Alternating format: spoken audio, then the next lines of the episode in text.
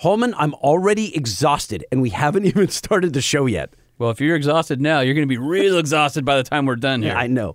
It's gonna be like a five-hour show. It's because this is the uh, HD episode. Is that what we're calling it? Yeah, because it's uh it's a heavy duty show filled with heavy duty trucks and uh, heavy duty guests. Yes. and uh, we are uh, full of awesomeness and heavy dutiness. Okay, and you can stop right there. We have Corey Willis from PPEI. Now, if you're familiar with the tuning world, he's atop that uh, mountain.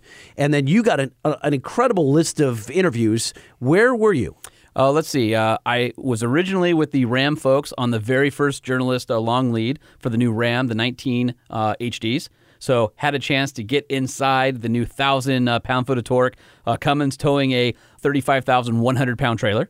Okay. And then I flew from there to Flint, Michigan, to Flint uh, Assembly Plant, which is where General Motors assembles all of the heavy duty trucks. Oh, so jealous. and not only saw the new 2020, but got a ton of interviews from the number one man with a bounty on his head, Rich Scheer, the head designer for Chevy. Talk to him. okay, I'm excited about that. Jaclyn McQuaid, who is the uh, chief engineer of the heavy duty truck. She uh, works with Tim Herrick, who's been on the show a bunch of times. And we've got uh, Rod Romaine, who's the chief engineer for the new 2019 Ram Heavy Duty. So he goes into a lot more detail than we got at the Detroit Auto Show. Uh, and then I've got the guys who are behind the new 6.6 gas engine for uh, for the Chevy Silverado. Okay. Got the guys behind the new 6L90, which is behind the gas engine. Dang. And I got the guy who's behind the 10L1000, which is the new 10 speed Allison. And we're going to settle the rumor of whether or not this is just a licensing deal with Allison or whether Allison had input on the trans. We're going to settle that right here in the really? Truck Show podcast. Yeah, because there's a lot of conjecture out there about what Allison did or didn't do on the trans, and we have it right from the horse's mouth. I can't wait any longer. Let's start the show. The Truck Show. We're gonna show you what we know. We're gonna answer what the truck. Cause truck rhymes with the truck show. We have the lifted, we have the lowered, and everything in between. We'll talk about trucks that run on diesel and the ones that run on gasoline. The truck show, the truck show, the truck show. Oh, oh. It's the Truck Show with your hosts, Lightning and Holman. Well, we've got so much to get to, but before we do it, we have to thank Nissan, our presenting sponsor. This is where you jump in. Oh, am I supposed to do that? Well, I- Oh, we're gonna go back wait. and forth. Yeah, yeah. Okay, so my turn, right? Yes. Okay. Go get a Nissan Titan or Titan XD, and uh, if you do, you'll be pleasantly surprised. But what a great truck it is! What a great value it is, and the fact that it has the industry-leading five-year, Five-year. hundred thousand mile warranty. Yes. And we have to thank Decked because if you're looking for a storage solution, whether it's for a truck or a van, they've got you covered. It's lockable. You can uh, place heavy loads, 2,000 pounds on top of it, 2,000 right? pounds. Okay, so they've got amazingly smooth rolling drawers. They're buttery smooth. Are like buttery that? smooth? Yeah, I like that. Buttery I do like that. Yeah. That's nice. You got to check out decked.com. But is that true? Because like when I pull my butter out of the refrigerator to butter my toast, I end up ripping holes in it with the knife. Is Yeah. this so? Is this warm buttery smooth? It's definitely warm buttery Okay, smooth. all right. Yes, but it's solid. It's built like a man, but yet it's buttery. I don't. I don't. I'm I don't sure. know. I know where you're going with that, but hey, this is a man's show. Yes, it is. Uh, we have so much this, is H, manliness. this is the HD episode. the HD episode. Let's try this. Hold on. The HD episode. No, Sounds I need, too I- empty. I, need more. Hold on. I can fix it. I can fix it. Here, let's do this. The HD episode. All right, one more time. One, two, three. The HD episode! Oh, we pegged the meter. I think that's going to be totally distorted on tape. Uh, I do not want to be listening to this in my car right now. it's like. Dude, some somebody who has like a base model truck only has two working speakers now. Like the rest, the rest of them are done. just blew out those tiny little crappy tweeters they have in the pillars just, there. Just done. All right, before we get to the show, I want you to uh, I want to show you something right here. Okay. So you know when you if you have an iPhone, I and do you- have an iPhone. right? And you and have enabled location services. Yes, I and you don't. and you okay, so I do. Okay. And I realize that I'm giving it up to Big Brother, and that Google and Apple know exactly where I am at all times, and they catalog where I go and for how long. brothel.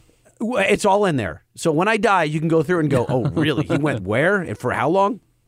So I get in the car after work and I'm headed here. Uh-huh. And it notifies me how long it's going to take to, it's got a, a predictive destination, Yes, absolutely. right? Okay. If it's in your calendar, it'll tell you how long. I screenshotted this message. So this is a picture of my home screen Okay. on my phone Uh-huh. with the time on the top, Okay. and then it has a little maps uh, message alert Yeah. that says, one minute ago it gave me this alert, and it says, 59 minutes to hot dog on a stick. what is in your calendar? Why did there's no hot dog on a stick within 50 miles of here? Why 59 minutes to hot dog and a stick? I don't. Do you- dude, what? Okay, all right. At, so, so, so, at first I looked down. here. Wait a minute. At first I looked down I, and I thought, oh, it's Wienerschnitzel because I saw hot dog, and then I thought, yeah, because maybe because you know we do we, we normally stop and get Wiener Right. So dogs. your iPhone will tell you this is a uh, they, they use a certain term. It's like this is a heavily used location or Right. or a prominent location or something. Right. So I would I would see that, but I just pulled up Yelp and I typed in hot dog on a stick because I'm curious For this area? Yeah, where the nearest hot dog on a stick is, okay. and it's three miles away. So are you? What You son of a bitch. you think I'm you're not cheating going- on you? You're no. You're what you're doing is you always. I get here at six thirty, and you always get here at six forty five. You're going to hot dog on a stick first. I'm not. pre gaming, and then I bring you a chili dog. No, why would it do that? well, your phone's giving you away. But why does it think that I? But I didn't Because stop you there. did. I didn't go. I didn't. I'm just. I would never. odd. I would never cheat on my beloved Wienerschnitzel. Uh, but your phone says different. It does say. That's why I was curious. All right. Why would he bring it up and show it to you? Oh, oh, I get it now. It's clear. You're hot dog curious. you had to have a hot dog and a stick corn dog to see was better than Wienerschnitzel's corn dog, and you are hot dog curious. Listen, I've had hot dog and a stick, and Uh-huh. it's no. It does not. It it pales by comparison to Wienerschnitzel. Hot dog and a stick. There's some good stuff there. That's Their all lemonade's right. amazing. Their lemonade is okay. Okay, so I'm not sure that this is settled yet. Right. And I think it requires some more research on my part. Uh, I will be uh, contacting my private investigator friend to see why your phone says hot dog on a stick instead of the podcast studio. I- Listen, I don't stop there. Uh-huh. I stop here in front of this building, and so it, it- what I thought, I, I thought, oh, wait a minute, maybe there's a hot dog and a stick corporate office because they're franchises. Uh-huh. So maybe the guy next door has got like all the buns and whatever he stores. Right, because we're in a door. warehouse, We're in a warehouse district. You Uh-huh. guys don't know that, yeah. And so I thought, oh, that makes sense. And then I got here before you. And I and I went up and down and I saw nothing that would indicate that there's a warehouse full of hot dog and a stick merchandise. I, I like My phone thinks I'm going to hot dog I know and a stick. this is this is not settled. All right, we will move on because we have to get onto a truck show, and I have I have some deep apologies. Uh, I have I have to repent. I personally uh, screwed up in our last episode, number fifty-two. How so? Well, Neil writes us, and Neil says, uh, I think it was Holman, but I'm not sure. But around an hour in or slightly after, y'all covered blow by and defined it as oil blowing past the rings and fouling the combustion chamber, and was hoping that was sarcasm, because if not, that's embarrassing. Neil. And I'm like, no, I didn't. Because I There's- asked you about right. blow by. And I'm like, I didn't say that. Clearly, blow by is the other direction and it's fouling your crankcase. Why would I say that? Uh, sure enough, I listened to it. Hmm. Yeah, you and sure I said it. Here's how I feel. We are deeply sorry. yes, we are. All right. So with that out of the way, man, we have a huge show I tonight. think we need to get to Corey Willis first. Okay, let's start He's a couple of hours ahead of us. Yeah, So- he's on the East Coast, so Yeah. so let's get him out of the way, uh, and then we just do you get him so out of the way? And hold on a second. Just like, like, oh, just get him out of the way. No, he's a big guy. He's Do you know what we have coming? I know what you've got lined up. Listen, the entire truck industry turned over this week. The entire thing went, hey, we're all new. Normally it's like, ah, we're new this year. No, no, we're going to be new. Hey, we're. No, the entire thing said, hey, we're new. Rad. I'm not saying that that's not massive. I'm saying that Corey is like the crown jewel of tuning. But without these heavy duty trucks, Corey would not have a job or a business. Well, that is true. Well, he's going to have some opinions on that stuff. All right, well, So let's talk to him. dial him up first. All right, let, let's get his input, and afterwards we'll roll into the other fun stuff. All right. Let's dial Mr. Corey Willis. This is Corey. Mr. Corey Willis, Lightning at Home and Truck Show Podcast. How you doing? What's up, dude? What is happening, fellas? Hey, before we can get into it and before we're allowed to talk to you, we have to play an intro, but we need to know what is your musical preference? Do you like country or are you more of a kind of a punk rock guy? No, I'd say more metal. Metal? Metal or metal? yeah, metal or country. Metal or country? It pretty well depends on whatever ends up being there. So I'll listen to about anything, preferably eh, rock. All right, rock, here we go. I know, but we always do What- that one. He says anything. I think we should play the other one because we haven't played in a long time. No, I think he he, he leaned towards rock first. But it's more metal. It's more like death metal versus All right, so do you, Oh, yeah, I've Corey? got Do you like some death other metal? listeners. death metal or country. Let the death metal rip. All right, All right, here it here goes. it is. Innovator, moderator, truck show. Innovator, moderator, truck show. Innovator, moderator, truck show. Innovator, moderator, truck show. Truck show. truck show. Truck show. Man, that hurts my throat. That's pretty epic. There's your intro, my friend. I don't know which one of you did that, but that is absolutely epic. So we have Awesome. Mr. Corey Willis on the phone, and Corey is the founder and CEO of Power Performance Enterprises Incorporated, and you may have heard the acronym PPEI. Or you may have heard any one of your friends in the diesel performance mention his name about a hundred times. Right. Let's explain why you would know Corey today. He makes modern diesel trucks go fast. Corey would be like one of the very first people to really open up uh, the Duramax platform and do some really cool stuff. When everybody else said it wasn't possible, or that the uh, the computers weren't accessible, or you couldn't do certain functions without turning other functions off, Corey's the guy who put his nose to the uh, to the uh, grindstone, I guess, and figured it out. Well, I think it, we're going to talk about it, but it's a lot of top ramen and a lot Yeah, of a lot of late of, nights. lot of sleepless nights with Mountain Dew or I guess Rockstar or Monster. Red And Bull, doing all Red this- Bull Monster, yes. Doing all this for the glory, but not necessarily for the money at first. Exactly. all for the glory. and, and and this works in really good, Holman, with our HD soda. Isn't that what we're calling it, right? The HD So soda. this is going to be our uh, HD episode, Corey, because not only do we have you on, but we've got a ton of other content about the uh, 2020 uh, L5P Duramax with the 10-speed Allison, Heck which we want to talk to you about. We've also got uh, information on the six seven with the uh, 1,000 pound-feet of torque out of the Cummins, so we want to talk to you about that too. But yeah, we got a lot of stuff to hit. So uh, uh, I was out uh, north of LA where Ram brought the brand new trucks out, and we got to tow with the new trucks, the new engine, the new powertrain. And then I went to Flint, Michigan to the General Motors assembly plant where they build the HD trucks, did a plant tour. I got, saw those photos. Oh, wow. Yeah, and got all the info that you guys want to know about both the gas and diesel about that platform. And then Ford just dropped a bomb on top of everybody else with Super Duty news. So it's just like this week has been insane. So it's just like it's, it's insane. The truck wars are amazing. Yeah, dude, truck war. I, I know the truck wars. We joke about it, and it's like, oh, I wonder who's gonna. And it's like, hey, this model year, so and so did this. Oh, hey, I just got leapfrog this model year. Hey, no, this is like within a span of four weeks. They're all like saying, "Hold my beer." No, you hold my beer. No, you hold my. And like they're they're trading volleys at a rate I've never seen before, and it's like Ford, perfect example. And we'll talk about this later, but I'll tell you what, they are holding large beers too. Things have gotten Oh, crazy, dude, they, they are insane. they're Steins. They're pounds. What the? Steins, right? Literally, this is what happened this week. So, Detroit Auto Show, which was in January, which is uh, like three weeks ago now, right? Ram, boom, mic drop. You know, 35,100 pounds, 100 pounds more than Ford, right? And a 1,000 pound feet of torque. So now we move forward in life and we're three weeks in the future, and GM goes, Oh, yeah? Hey, Ram, 35,500, boom! and so then now crazy. Ram's like, hmm. Well, the morning that Chevy dropped that news, Ford came out, dropped a press release on top of GM's press release with the new updated Super Duty.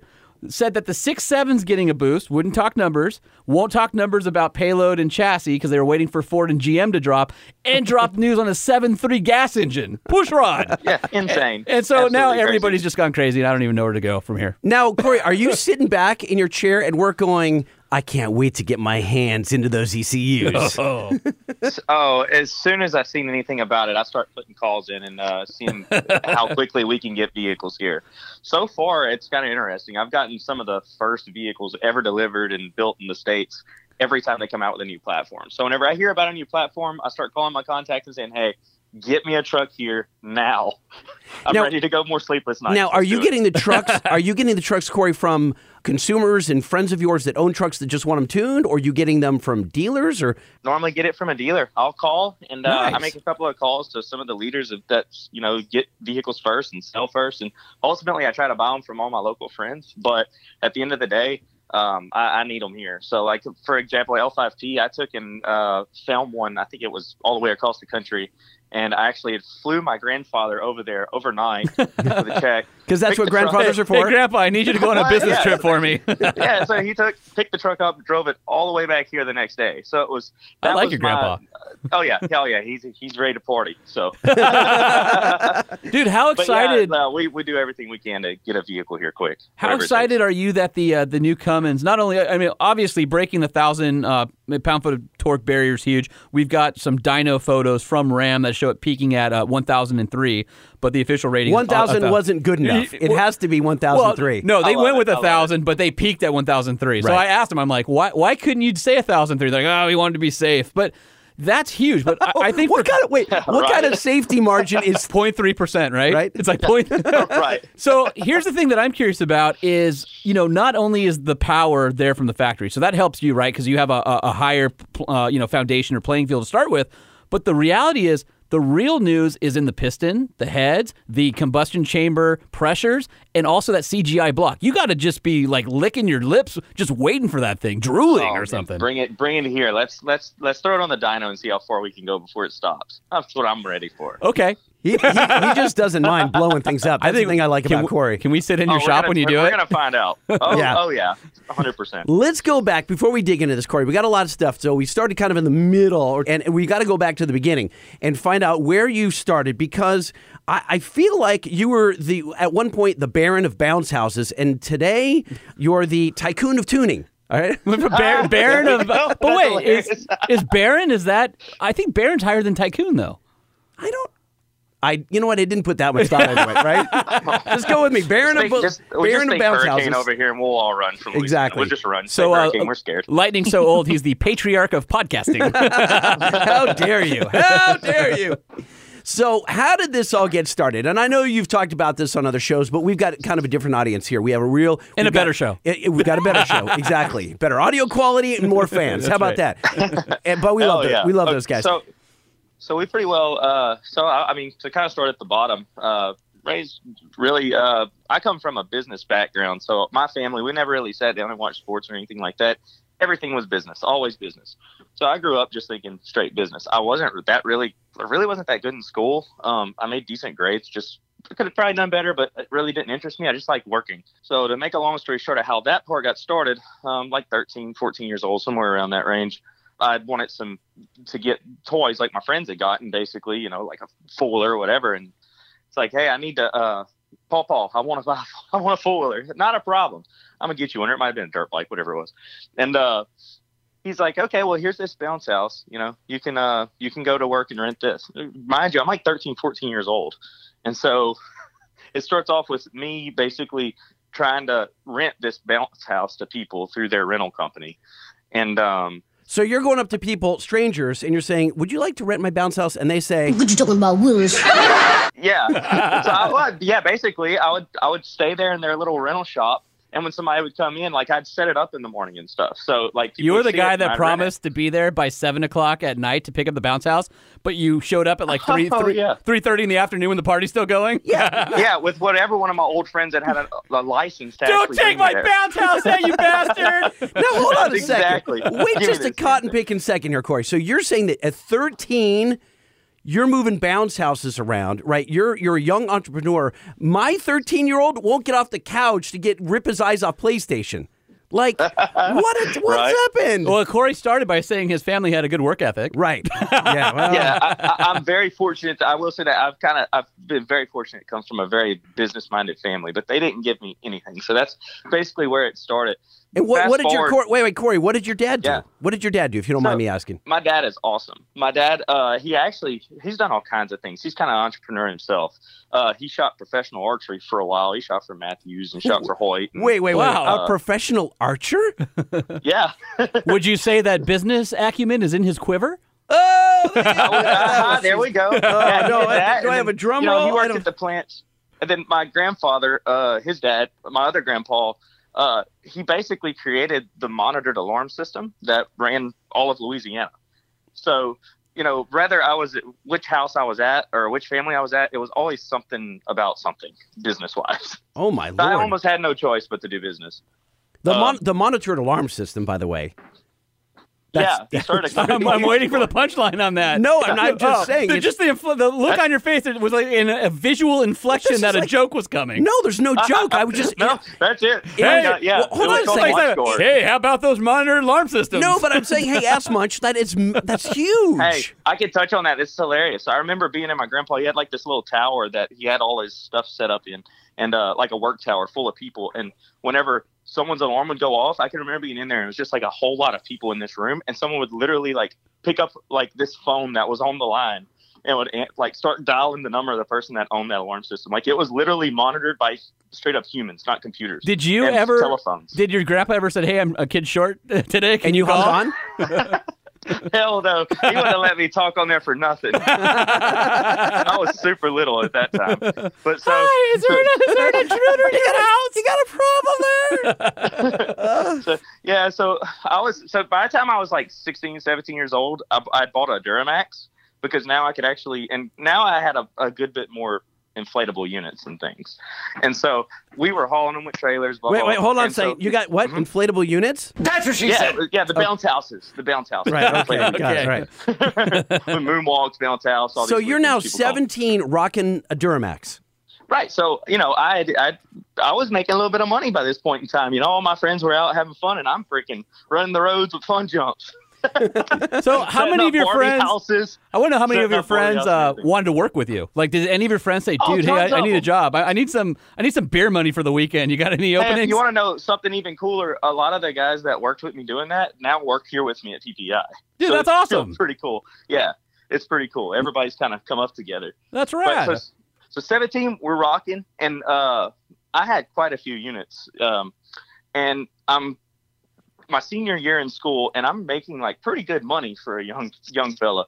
And um, I got pissed. Me and the principal, we kind of just had this weird thing. I was kind of a rebellious person, anyways, just kind of trying to do my own thing. And uh, the principal had basically told me that I would, you know, be changing light bulbs for my grandpa if I didn't. Uh, so were you like, uh, were you like, say, were you like uh, Ferris Bueller? Was that you? ah, and I, it's just more that I just kind of did things my way. I guess you could say, you know, like if there was a way that I could find out of what answers were on the test, I'm gonna find out what answers are on the test and pass this thing. You- you were ready to get to work, and I- Trying I to think- beat the system. I think coming from like a business-minded family, you were probably just ready to get out and work. You're done with school. You're like, listen, oh, I hated it. yeah, you're like, I just want to go out and make money and do something important. And you guys in school are holding me back Well, right now. School sounds like Oh, a s- yeah. it was a speed bump. Yeah, it was. It was. So I finally get fed up my senior year and I quit going. I go home and give my mom a heart attack. I'm not going to school no more. I'm done with high school. You're an idiot. You're an, you're a senior. You have to keep going. And I'm like, no, I'm not. I said, as a matter of fact, I said, better yet, I'm gonna go get my GED and I'll I'll be off that way. She said, okay, well let's do this. Let's make a deal. You go get your GED and start college. It's like, Oh, wait, no, what? that's Wait, not how Yeah, this mom, works. that's not. Yeah, That doesn't not, make any sense. You know, I don't even that's get not a. how this works. I don't even But get like a a I got year off. Thinking, I was like, then I got to thinking, I was like, you know what? I could get my GED and start my first semester while my other friends are still in school, and I can go back over there and look like a total pimp. I was like, I'm gonna do that. See, what you do is you do that, and then you go and take the homecoming queen to uh, to prom. Ah, Oh. it's just good, good thinking, good thinking. yes. yeah. So took me two weeks, got my GED, started uh, LSU the next semester, and I go back to the school too, like to go eat lunch with some of my friends. It was a private school, and it was like, "What are you doing here? Drop out?" And I'm like, "Oh, I started college. Look, guys, here's my ID." It, oh, it was such a win because the rumor going around the school was that Corey dropped out, and it was like, "Yep, I dropped out and went to college." You had fun in high school. What a burn. yeah, dude. Oh, it was such a burn. It was a good moment. But, you know, let's fast forward, you know, about about 18, 18 years old. I had roughly 22 inflatables. I had the biggest rock climbing wall in Louisiana. Uh, I had all kinds of stuff, man. I would rent sumo, sumo suits. I had tents. I would rent out staging, sound. I did everything. I would contract an event. Did you ever get drunk and go in a bounce house with a sumo suit on? you know what? There's there's been a lot of things that I've done as a young person that was doing good that probably I probably I've still got to get insurance policy, so I can't say too terribly. Okay. Yeah, see, Lightning and I've I are old enough. of- We're old enough But- oh, now oh, yeah. that the social media didn't exist when we were kids. Right. So all the bad crap that we did, Oh, my God, like there's no re- there's no record of it. We all have to like go to beers with our old friends and like Oh, try and God, remember yes. them. Oh, that and the statute of limitations has long since run out. Thank God. Yes, Seriously. it, it, it would have been a it would have been rough. Yeah, I used to get on the phone in the morning with that rental company and literally just start making phone calls. I'd call every construction business I I could find on the internet, on even phone books back then. I'm calling every number, and you know what? Before you know it, you get booked out for nearly the year. It worked out pretty good, so we turned in almost all commercial. But during this time, I wanted, I still liked going fast. I always was into dirt bikes and foolers and cars, and naturally, it rolled into diesels. And um, so I had a LLY, and I was stacking like an Edge and a, a Hypertech, and you know what? I was being a, I was being an idiot. I just wanted to go fast. I didn't know nothing, and I was stupid enough. I could, I had enough money to be able to replace the trans. Worst case scenario. so that's all we worried about back then with LB7 LLYs. Oh, totally. Yeah, So- but that is a luxury that not many people have. And guys do that kind of tuning. They blow stuff up and they're like, Uh-oh. uh, hmm. and and then your buddy who's looking for a cheap diesel finds it on Craigslist. And then, That's exactly right. so, so yeah, so I, I, I did that, and I wanted more power. So you know, the, the everything. This is probably 2000 and I don't know, 2007 ish, something like that. You know, and EFI Live, 2006, 2007, EFI Live was just really starting to kind of kick off. So I found out about this guy that did EFI Live, and I had him to my truck. And granted, it was faster, but I had some issues that were related to operating system, basically what made the vehicle run a certain way. Well, And so- let's let's jump really quick. We got to tell people what EFI Live is Yeah. because a lot a lot of guys with gas Oh, trucks may not know. For sure, for sure. It's a, it's a custom tuning software that allows you to modify different parameters within your vehicle's computer system to make it faster. So you can give the vehicle more to go faster. It takes more fuel, it takes more air, engines and air pump. You use the software to manipulate the computer to give it the amount of air and fuel you want to its limitations. And, and EFI Live was the mechanism, it was the physical module you would hold in your hand, right, to use to plug into the OBD2 and, and port. talk to the factory uh, ECU. Correct, correct. It was a it, at that time it was only a V2 is what they called it, and then you would use their uh, software to be able to modify it. So you'd modify the software and then load it with your laptop through the V2 into the vehicle's diagnostic port into the computer. And they were really kind of not the originators, but they were the, the big name at that point. Oh yeah, yeah. Live was by far king. There it- was nothing in Diesel World. That was it. and it was super customizable too. Like it wasn't you weren't getting you know EFI Live, and yeah, you could get a tune, but the the beauty was it was just totally opened up, so you could take that program and do wild stuff with it. Yeah, that was back in the day when people were doing bloat tunes and all kinds of weird stuff, making their vehicles sound like they had big cams in it. And just, everybody was crazy, you know. Uh-huh. But I had this guy build me a program, and it, it ran. It was fast, you know, but like I had issues. So long story short, I ended up buying the software and uh, saying I just figured out on my own. I kind of like messing with this stuff, anyways. And then I opened the software and realized I didn't know a freaking thing about trucks whatsoever. what I ended up doing was I needed the right operating system for my truck, basically the right part number to go into the computer to make it run properly. So I just started kind of Googling how that operates. And then uh, I called up a very close friend of mine uh, named Brad Gintz. Now, Brad used to own a place called Calvin's. Now he's the popular guy behind EZ LYNK. He owns EZ LYNK. Ah. So And I now called up- explain uh, EZ LYNK because EZ LYNK is sort of like the modern version of, of Access, It right? is. It is. So what EZ LYNK is, it's a a piece of hardware to, to break it down that connects to your OBD port that then sends a Wi-Fi signal your phone can pick up, and you can run and tune your vehicle and monitor all the data through your phone through the app. So EZ LYNK actually has an app. You just plug it into your truck and then select that, download the app from the App Store, and bam, you've got all your vehicle info. You can tune in everything with EZ LYNK. So very smart individual, Brad is. and so you get hooked up with him before before EZ LYNK was around, right? Oh yeah, years and years and years ago, we had, we had ended up becoming very, very, very close friends throughout the years. We I even lived at his house for a little while. Now Brad is also is Brad H&S H&S Tuners? Is that the same guy? No, Okay. no, that's actually a guy named Bentley Hughie. He was the forefront and king of of all of the race truck madness. Probably still, I'd still, still say to date, probably the most skilled calibrator that's that I've I've ever met. Unbelievable talent. So where's he today? Like what what's he doing now? So uh, It's we like sell is this like stand VH1 communication. where behind the where, music? yeah, where are they now? And they had, Where you know they're what? They had their issues and whatnot with the EPA. Yeah, you Yeah. know, they were kind of the first people to ever have really uh, problems with the Environmental Protection Agency, and so, you know, at, during that time, everybody was kind of, you know, it, arrogant and ignorant during the time when no one really knew what to expect. We're just making race vehicles, you know. And then uh, they got in trouble for it, and then that's when everybody raised their eyebrows and said, "Oh, okay."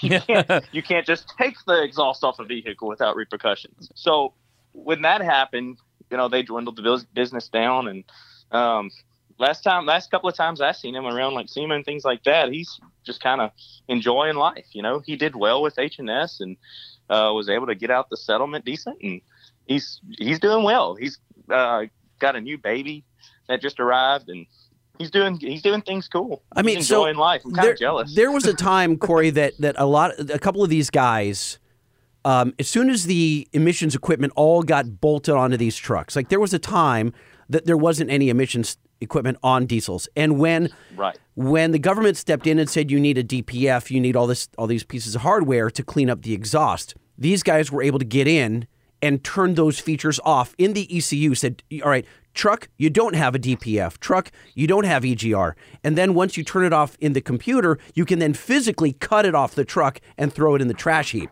Right, and then you you could roll coal and do all that fun stuff. But you don't, right? right, Wink, wink. I'm you just don't. saying. Yeah. I'm In saying- theory. but I'm You saying know, that that was a craze, and Yeah, these guys, so guys like he was ta- talking about the guy at H and S, Yeah. they were selling thousands of these tunes to allow guys to do that. So yes, they were doing it for horsepower, but a lot of guys like, I want to roll coal. Yeah. Well, I was, Yeah, I was you know the, what's bad? There was a dilemma back then too. You know, if you recall, the I, I feel like the manufacturers were kind of rushed by the government to get this done, so they end up bringing these systems to market, and ultimately, not just people wanting to race, but their emissions equipment started failing, and then it was you know four thousand plus dollars to replace the systems, and so it's like. You know, at that point in time, now granted, today emission systems are a lot better. You don't really have these issues, you know. I was editor at Diesel Power at the time when all that was going down, and we made a conscious decision to uh, not talk about deletes and things like that in the magazines, and, Yeah. and not feature things that had that, and make sure our advertisers weren't promoting that kind of stuff. Because what was happening is uh, the EPA was actually reading the magazine and then going after people. Oh yeah, and hundred so- percent. you know, so we had to be really careful too in what we did because we didn't want any of that liability to come on and, and shut No down the doubt. magazine, right? And so we had to play it safe. And I think people not only, you know, so a couple of things. Going back to your point that the emission stuff was rushed, the government basically put in regulations. But not from technical people, from regulators who didn't know what the technology was out there, what the capabilities were. So they had to rush these things to production, and they weren't fully baked. Now today, Exactly. like you said, the emissions are so much better, the equipment is so much better.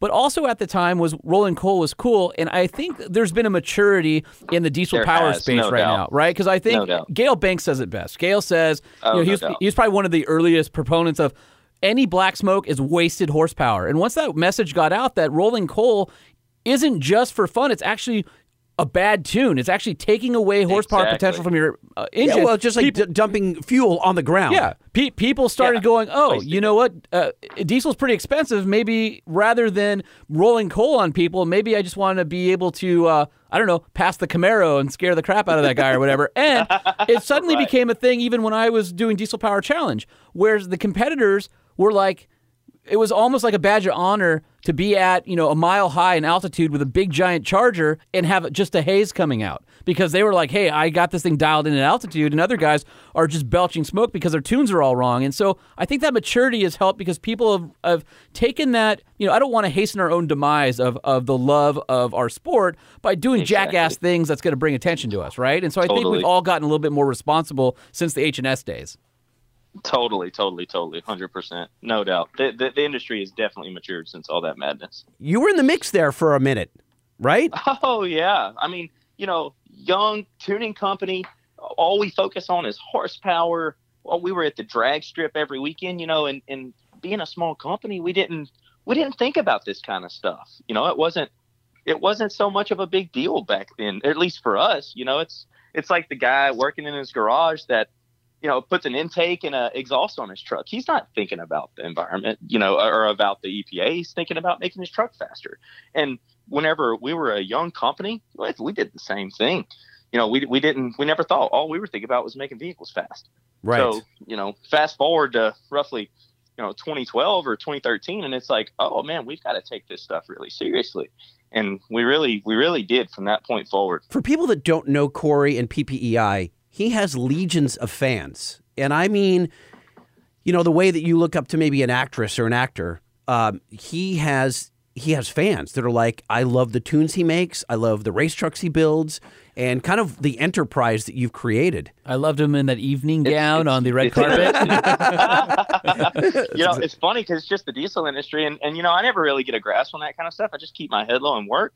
But it's interesting when I go to events and things. It's like people are really wanting to talk, and they're interested about programming, and especially since social media now. You know, I try to keep up with private messages and DMs and all this other stuff and Snapchats that come across.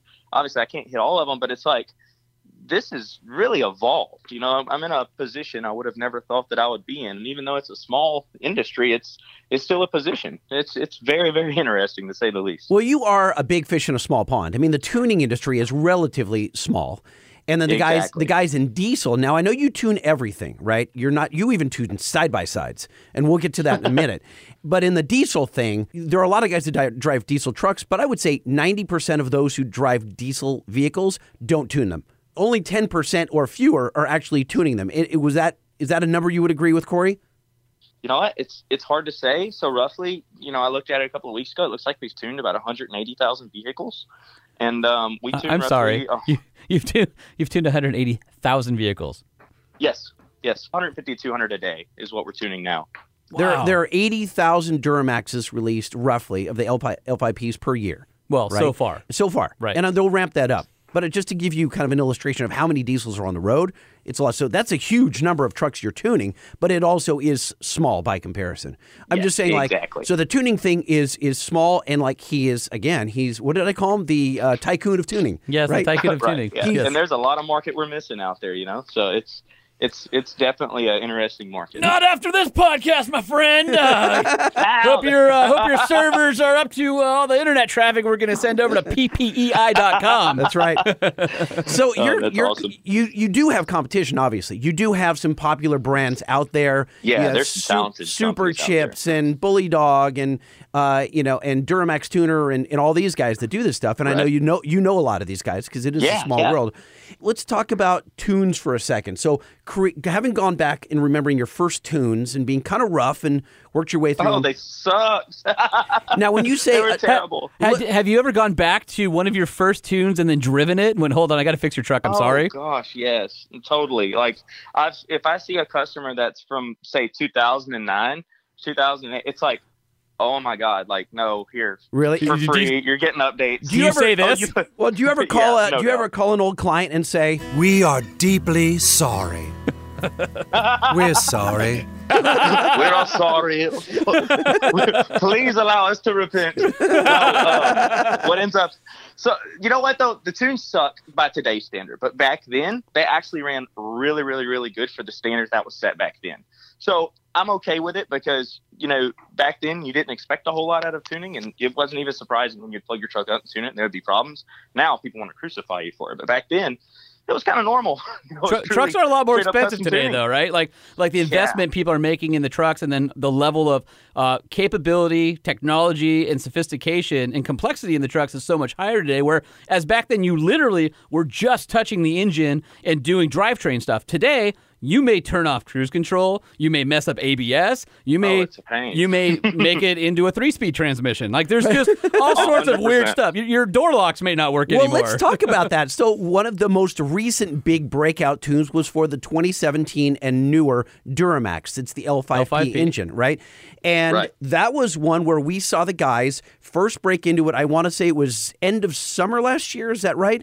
You guys have been Roughly working around that time, a couple yeah. different Right groups. September. Right. Okay. A couple different groups were working on it all simultaneously since the truck was released, since, the ECU was out there. And some of the guys who were tuning were like they they had no ABS, they had no power steering, or they had the radio wouldn't turn on, or all these weirdness. know, Yeah, and so on. when their when their uh, buddies got in and said, "Dude, what'd you do to your truck? No power brakes, no air conditioning, no power steering." They're like, "That's right, turn it into a man's truck. Hauls ass, brother." yeah. yes. Oh yeah, all of them. So how Yeah, how, was. how did that go down? Let's let's talk about that, Corey. This most recent tune because this was a truck that um, and and I'm new to the industry and all that I was hearing from the guys, you know, for, whether it was at GM, were like, nope, no one's going to get in this ECU. This is lockdown. No one's going to get into it. And then you had some people saying, well. nothing is impervious, and it might take a year or two, whatever. And then just a couple months after that, they're like, "No, we're in. We got it. We're in. We're tuning it." right. Tell me about the behind the scenes. I got the truck back in right when they were coming out in 2016 was the, my first L5P that I'd gotten, and I was like, no problem, I'm whipping this thing out in two seconds. So I got it, and I was actually able to take and get the files and convert them to binary and uh, start mapping it out. I had it mapped out in no time. I probably had the whole thing ready to, to load a tune file on the truck in right towards the middle of I'd say, well, not middle, probably about November-ish, like a few months after they came out, I was ready to tune the thing. But then we realized that the nasty encryption it has on it, it's not happening. That's where we started trying to entertain different processes, and you know, we tried a bunch of different softwares. We've had a whole lot of people we've paid money to that were supposed to help us out with uh, a lot of the coding, the reverse things, and it just fell apart. You know, we literally PPI had hundreds of thousands of dollars invested into L5P tuning and was never able to tune it.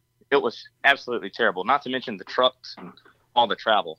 you know, so it was it was really really bad. There was a lot of short promises, and then there was guys out there that was actually doing kind of like what recently HP tuners had done is what we're using right now, which is uh swap the processor. So that was actually done, but then issues kind of like what you said had happened. You know, none of the brakes worked, and there's all kinds of problems on the vehicle. And so, after all of the failure, HP tuners in uh, around September or so come around and ended up swapping out the processors, and voila, you can actually have a basically a, a open platform for being able to tune the L5P. So you, as of right now, you still can't actually just take your factory ECU and load a file into it. The ECU has to be sent off, modified, and then we're able to actually load our calibrations into it. So, So- would this description be right? So, if you were looking at a castle and you wanted to raid the castle, and there's a moat around the castle, nobody could get across the moat. You have to air airdrop in your soldiers, No, right? you built a new castle. No, no, no. But I'm saying, so what happens is they go into the castle with helicopters, Uh-huh. and then they and and they and they change where they they take over the castle. Are you sure they weren't hot, ballo- hot air balloons?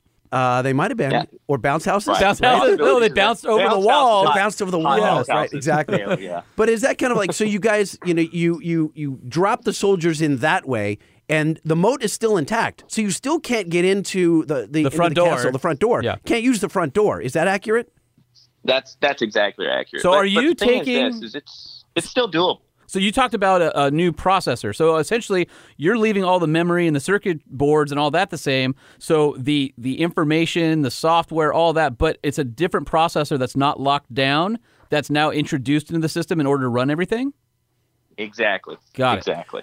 I was Yep, at a they spot. desoldered the old one, resoldered the new one. Yeah, so I was at a I went to UCC Ultimate Call Out Challenge last year, and while I was out there, I went to I don't know if I should say the, the spot, but I went to a shop, and the guy opened this back room door about the size of our studio right here, and he had shelves and shelves and shelves of ECUs from Fords. Oh, yeah. uh, Chevys, the whole thing, and then he showed me this apparatus. He called a hot plate. It was much more elaborate than a hot plate. But basically, Right. he would unscrew the, the the screws that held the top and the bottom of the ECU together. And this thing, if you haven't seen an ECU, it's what I don't know, nine inches square, or something like that, and about two Right, inches the thick, L5Ps, yeah. right?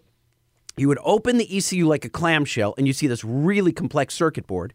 Then he would put the circuit board on a, a hot plate, and it would loosen the solder just where he wanted to loosen it. And he would pull off the processor, which is like a, it looks like a, something you'd seen on like an Intel chip, right? And it's about an inch and a quarter square with, I don't know, it must have had 300 pins all the way around it.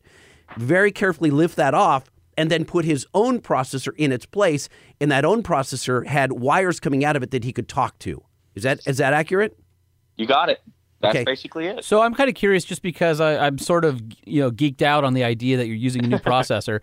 Is there any reason that you would update it to make it a faster clock speed or anything, or is it basically the same in terms of specs as what you're taking off? It just is something that can you know that's unlocked. No, it's just- right out of his Dell computer, out of his graphics card. Oh, really? Yeah. Yeah, you liar. No, um, no, but Yeah, I'm curious. Like, are you guys putting in something out. faster? Do you? Is there is there any benefit to that?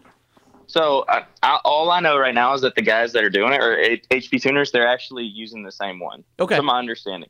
Granted, I've actually not ripped one apart and looked at it. Oh, interesting. Which Okay. is very surprising. But uh, th- my understanding is they're using the same thing and then just throwing their image on it. Got it. Okay. I'm I'm stunned, Corey. as curious a guy as you are, that you haven't unscrewed one and looked inside? I know the process, and I, I've I've I've seen what happens to do that. You know, obviously, all the other chip tuning stuff that we do here at the office, we've done very similar things. But I guess it's one of those deals. It's like I know how it works, and so I don't really need to look at. it. But at the same time, I know I'm not going to spend the time to actually to actually do it. Not, Right. not happen. He's like, my heart It's beats. My heart beats. I'm not going to cut open my chest to look at it work.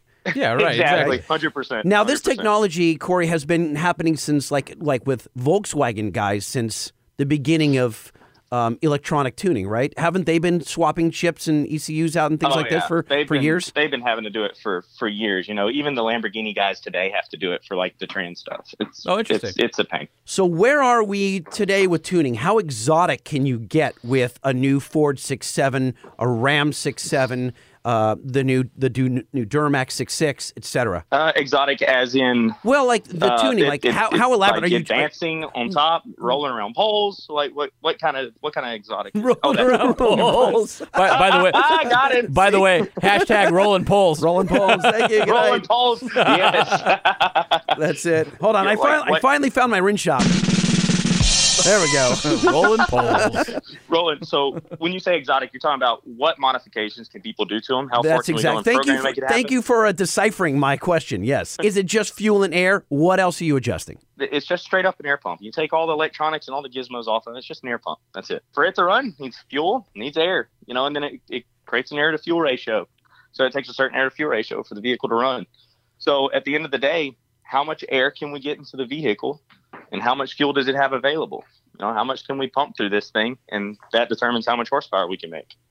And so, how do you go about finding the limit? So the way I find the limit, It's when the smoke Very- comes out, the test is complete. Or it's when the You know uh, what? when he paints the ceiling with with hardware. yeah, shrapnel I'll be through his honest, bulletproof like, the glass. Way that we've the way we found the limit, at least right whenever we start tuning them, and I normally the last couple of vehicles we've actually done R and D on, I've done it all live. So whenever we actually start dynoing it, I do it live. So that way, if it blows up and shatters to smithereens, it's like, well, at least it made a cool video. exactly. There's the limit. Uh, we took one uh, a rabbit trail of when the 2.8s came out, the little 2.8 Colorado yeah. diesel. Uh, our friend Scott at uh, SDP, he took me. He's like, "Man, I want to put some twin turbos on it." That's great. Let's do it. So uh, he put twin turbos on it, and I think on the very first pull, he scattered the engine.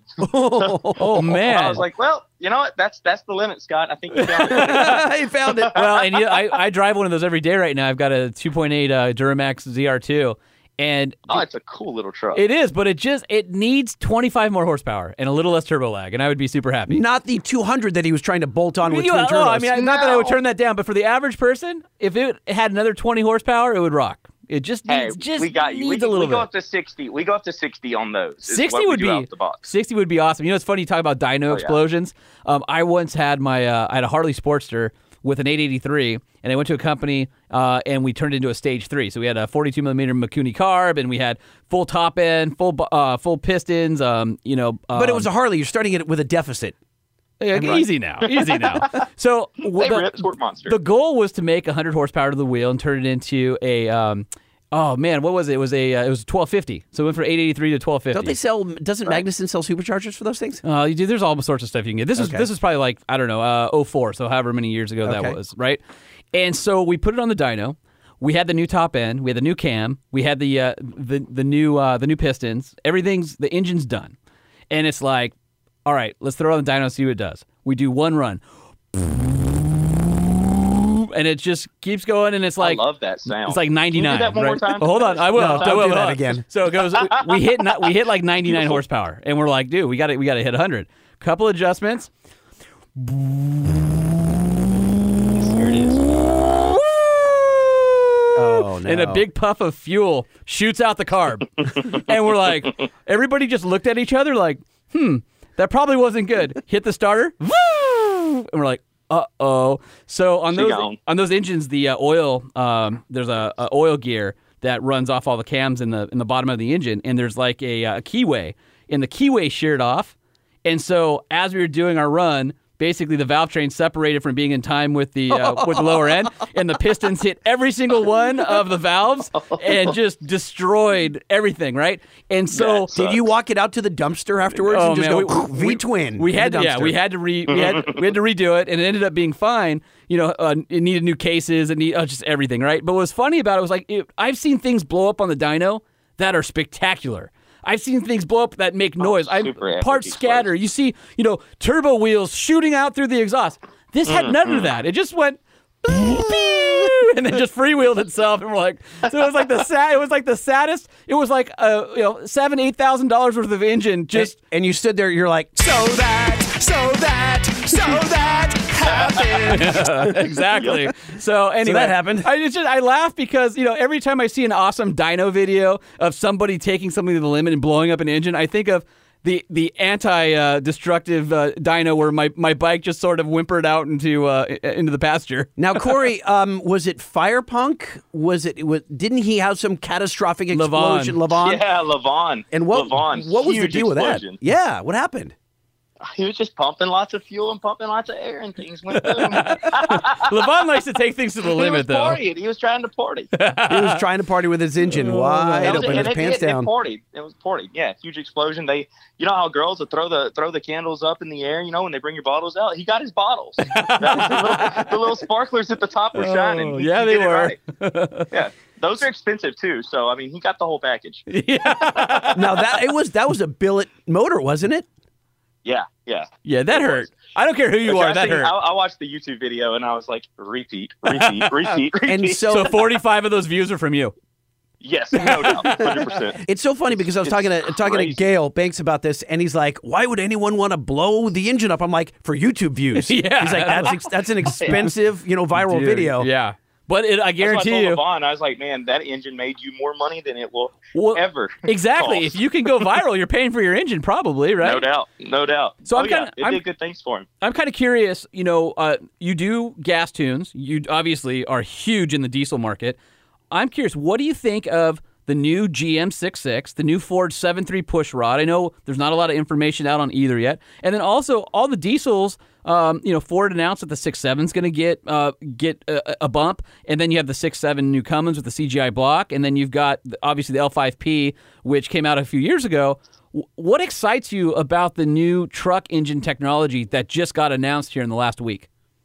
Being able to get it on my dyno, figure out the computer system, and turn it up until it quits making power. That's what excites Till it me. quits. So you've answered that question before. Till it quits. That's it. I can't wait. I can't wait. I'm we're we're in line for all three of them. I'm ready. For it. Awesome, man. Do you think But there the- will the come a time, Corey, that you won't be able to get in anymore?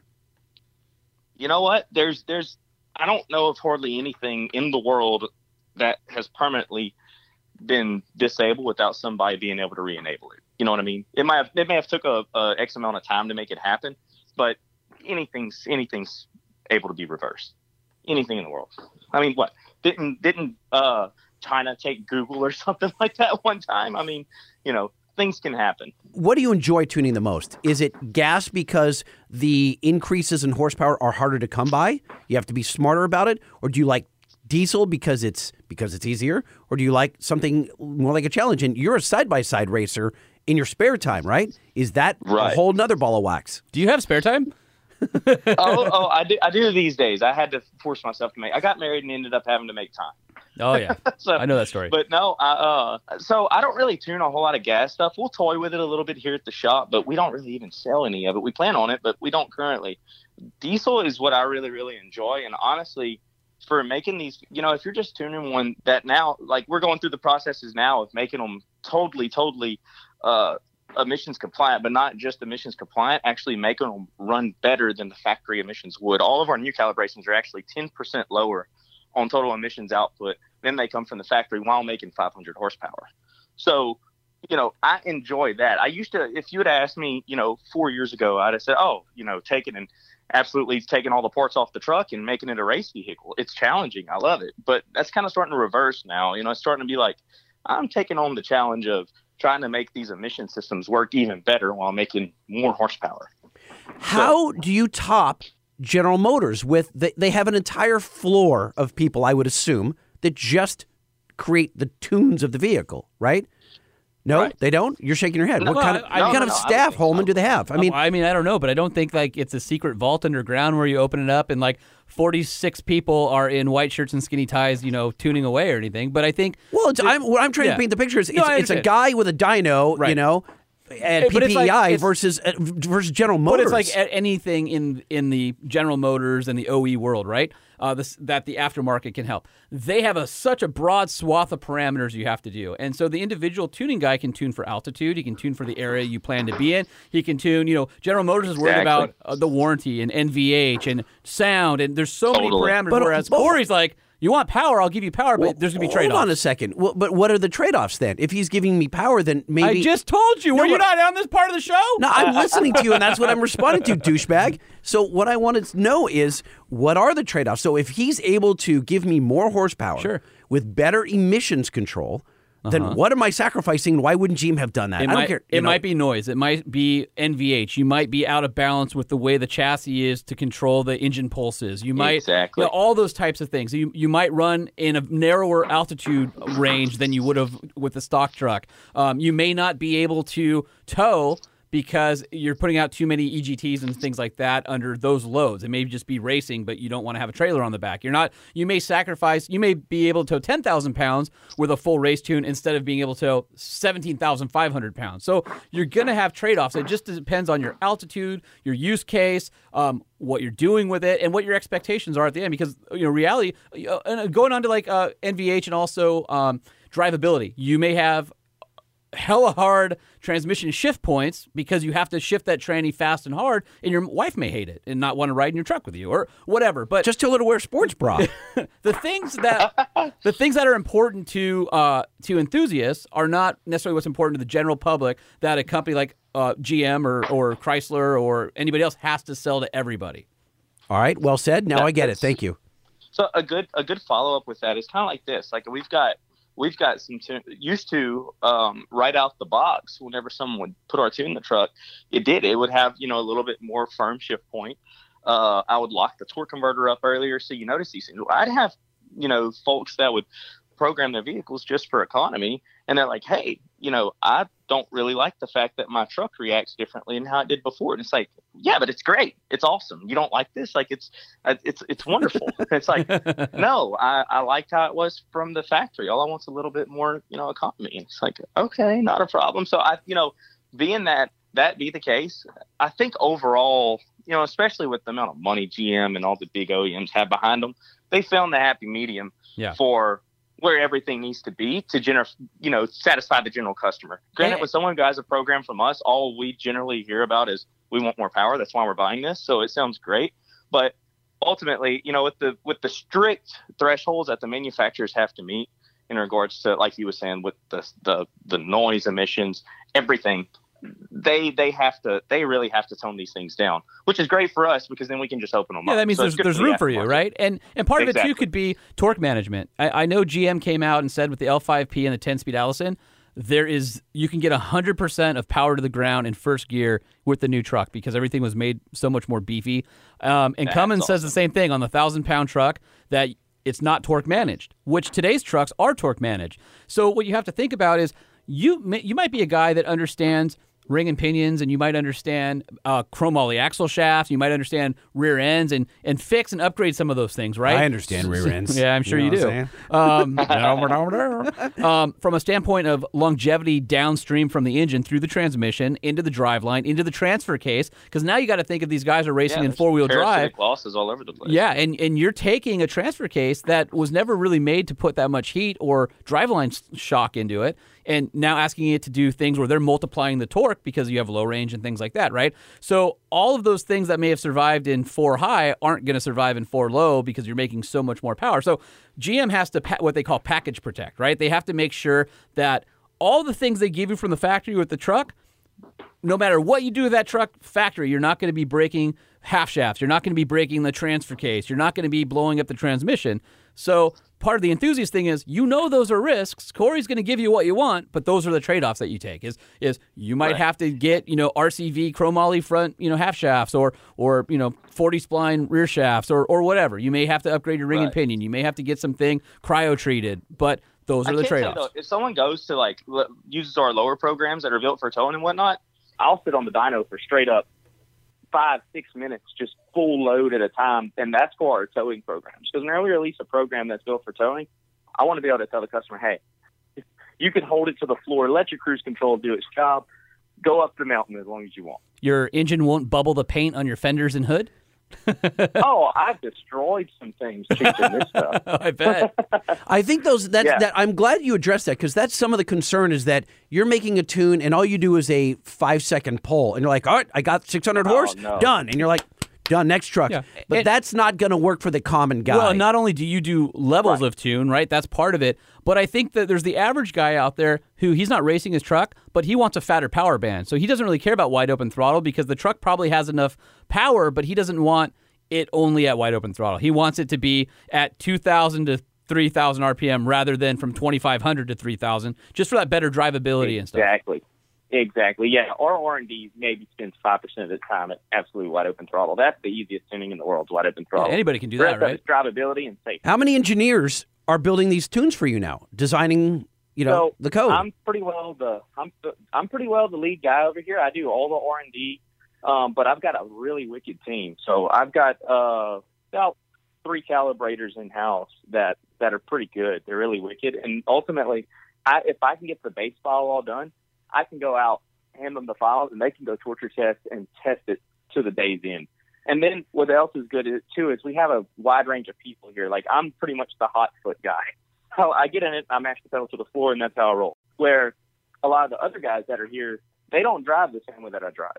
So we're able to take and actually do multiple people driving the vehicle tests, and their feedback comes back around and tells us exactly how the vehicle, how they thought the vehicle should perform, or it does perform, and we can tailor it down to that. do you have a favorite platform? You started tuning with Duramaxes. Do you do you like Rams any better, or what? If you had to choose You one, know, which would it be? that we have all of them at the shop. We have every of everything we tune. We have one, but I personally drive.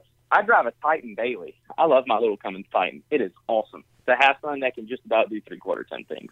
But um, whenever I hook up to a big trailer, I use my F three fifty. I love my F three fifty. It's hands down the interior is nicer. What it's year? a nicer truck. Uh, it's an eighteen model. Oh, okay, so the newer one. That, that's a great. That's a great truck. Going back to the It's Nissan. amazing. Um, obviously, Nissan is our presenting sponsor, and we've got a lot of Titan XD listeners. I don't think Corey knew that. Oh, hey, Corey, Nissan's our presenting sponsor. Uh, but we've got a lot. Of, Hey, see, I didn't even know that. Yeah, they're awesome. They're freaking sweet truck. so, and we've had a lot of people on who love their XD, love it, and I think Yeah, people think that, seen that we sign them up to be shills on the show, but the reality is, everybody who owns that truck absolutely loves that truck. Saw one today on the 605 freeway at the Yeah. 60 pulling a race trailer. And Right, I thought, It's gorgeous. There's a guy in my neighborhood just bought one, It's and awesome. a red one. And so, what I'm curious about is let people know what the power potential is. So that truck is 300 horse and 555 pound feet from the factory. Um, or no, it's is it 310? I think it's 310, 555. What do you Right. get out of it? Because I, I want people to understand like where that fits in to the equation. Um, because if you think about it, everybody looks at that truck. Oh, it's not an F two fifty. Well, it's not meant to be an F two fifty. What it's perfect No, for it's a- is that guy who has a 2000 Duramax that has about 500, 600 pound feet of torque and is time to replace it and doesn't need as much truck as today's three quarter and one tons. That XD is perfect. So, what do you, what can you get out of it tuning wise?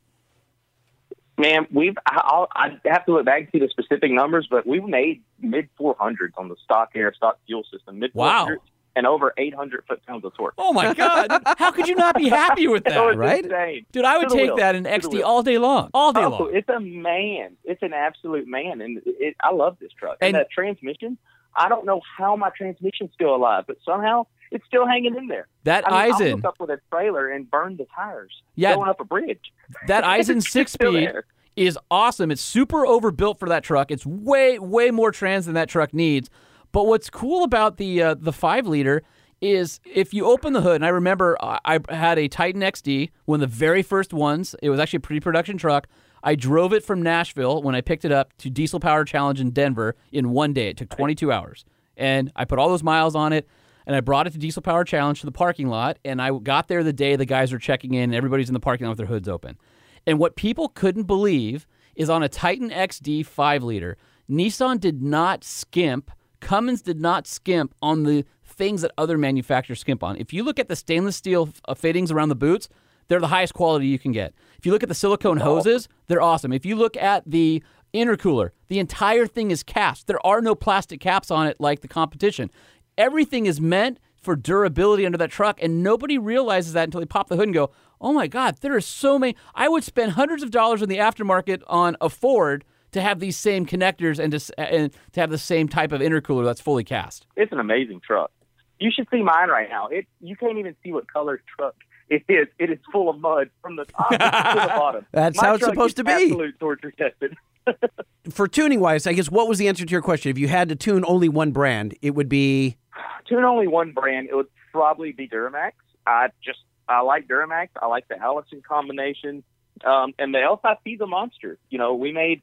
Uh, granted, we made just about fifteen hundred foot pounds of torque with this truck. Oh my uh, gosh! with wow. tune only. I went to the track and I, so we made 600. I think it was 608 horsepower before actually doing any type of modifications to to get a little bit more airflow. We made 608 horsepower and 1,463 foot foot pounds, and it was like, all right, that's pretty cool. Let's bring it to the track because everybody on the internet said, oh, that's not real. You know, PPEI fudges their numbers. I'm like, hey guys, we're going to go to the track. Let's just see what it does. You know, and so we went to the track and. uh right off the trailer ran a 1230 at 108 mile an hour, and I did it back Nice. to back to back. And I used Instagram Live and did it on Instagram Live. I showed, and then we went to the scales and showed it weighed 6,600. So Right on. this truck, these things make power. You know, I mean, there's not really any current platform right now that's even kind of sort of going 1230s at the track tune only. now you had to be loading up that DPF, I assume, right? The deep particulate filter. By the time we did this, we went ahead and full blown made it a race truck. The truck right now is actually a short bed, totally, totally going race truck. Gotcha. So it was race truck mode at that point. But we have had a customer go to the track and run it with the DPF on, uh, quad cab, and ran a 1280. I mean, that's those are good numbers. Yeah. I, mean, I don't I don't know anybody who's not like you know, not even racing, just happy to have that much performance in a daily driver. That's that's really That's- good. That's on our 165 horsepower right out the box. Now, granted, at wide open throttle, it does. It stops the DPF up pretty quick on these bigger files. But you're taking a emissions present truck, going to the track, and running 12 second quarter mile passes with no more than just a program. I mean, that's insane. So one of the things I found out about the new L5P and the 2020 HD, and I'm kind of curious your take on it, is GM now has a piece of software in the computer for the vehicle called Afterrun, Engine Afterrun.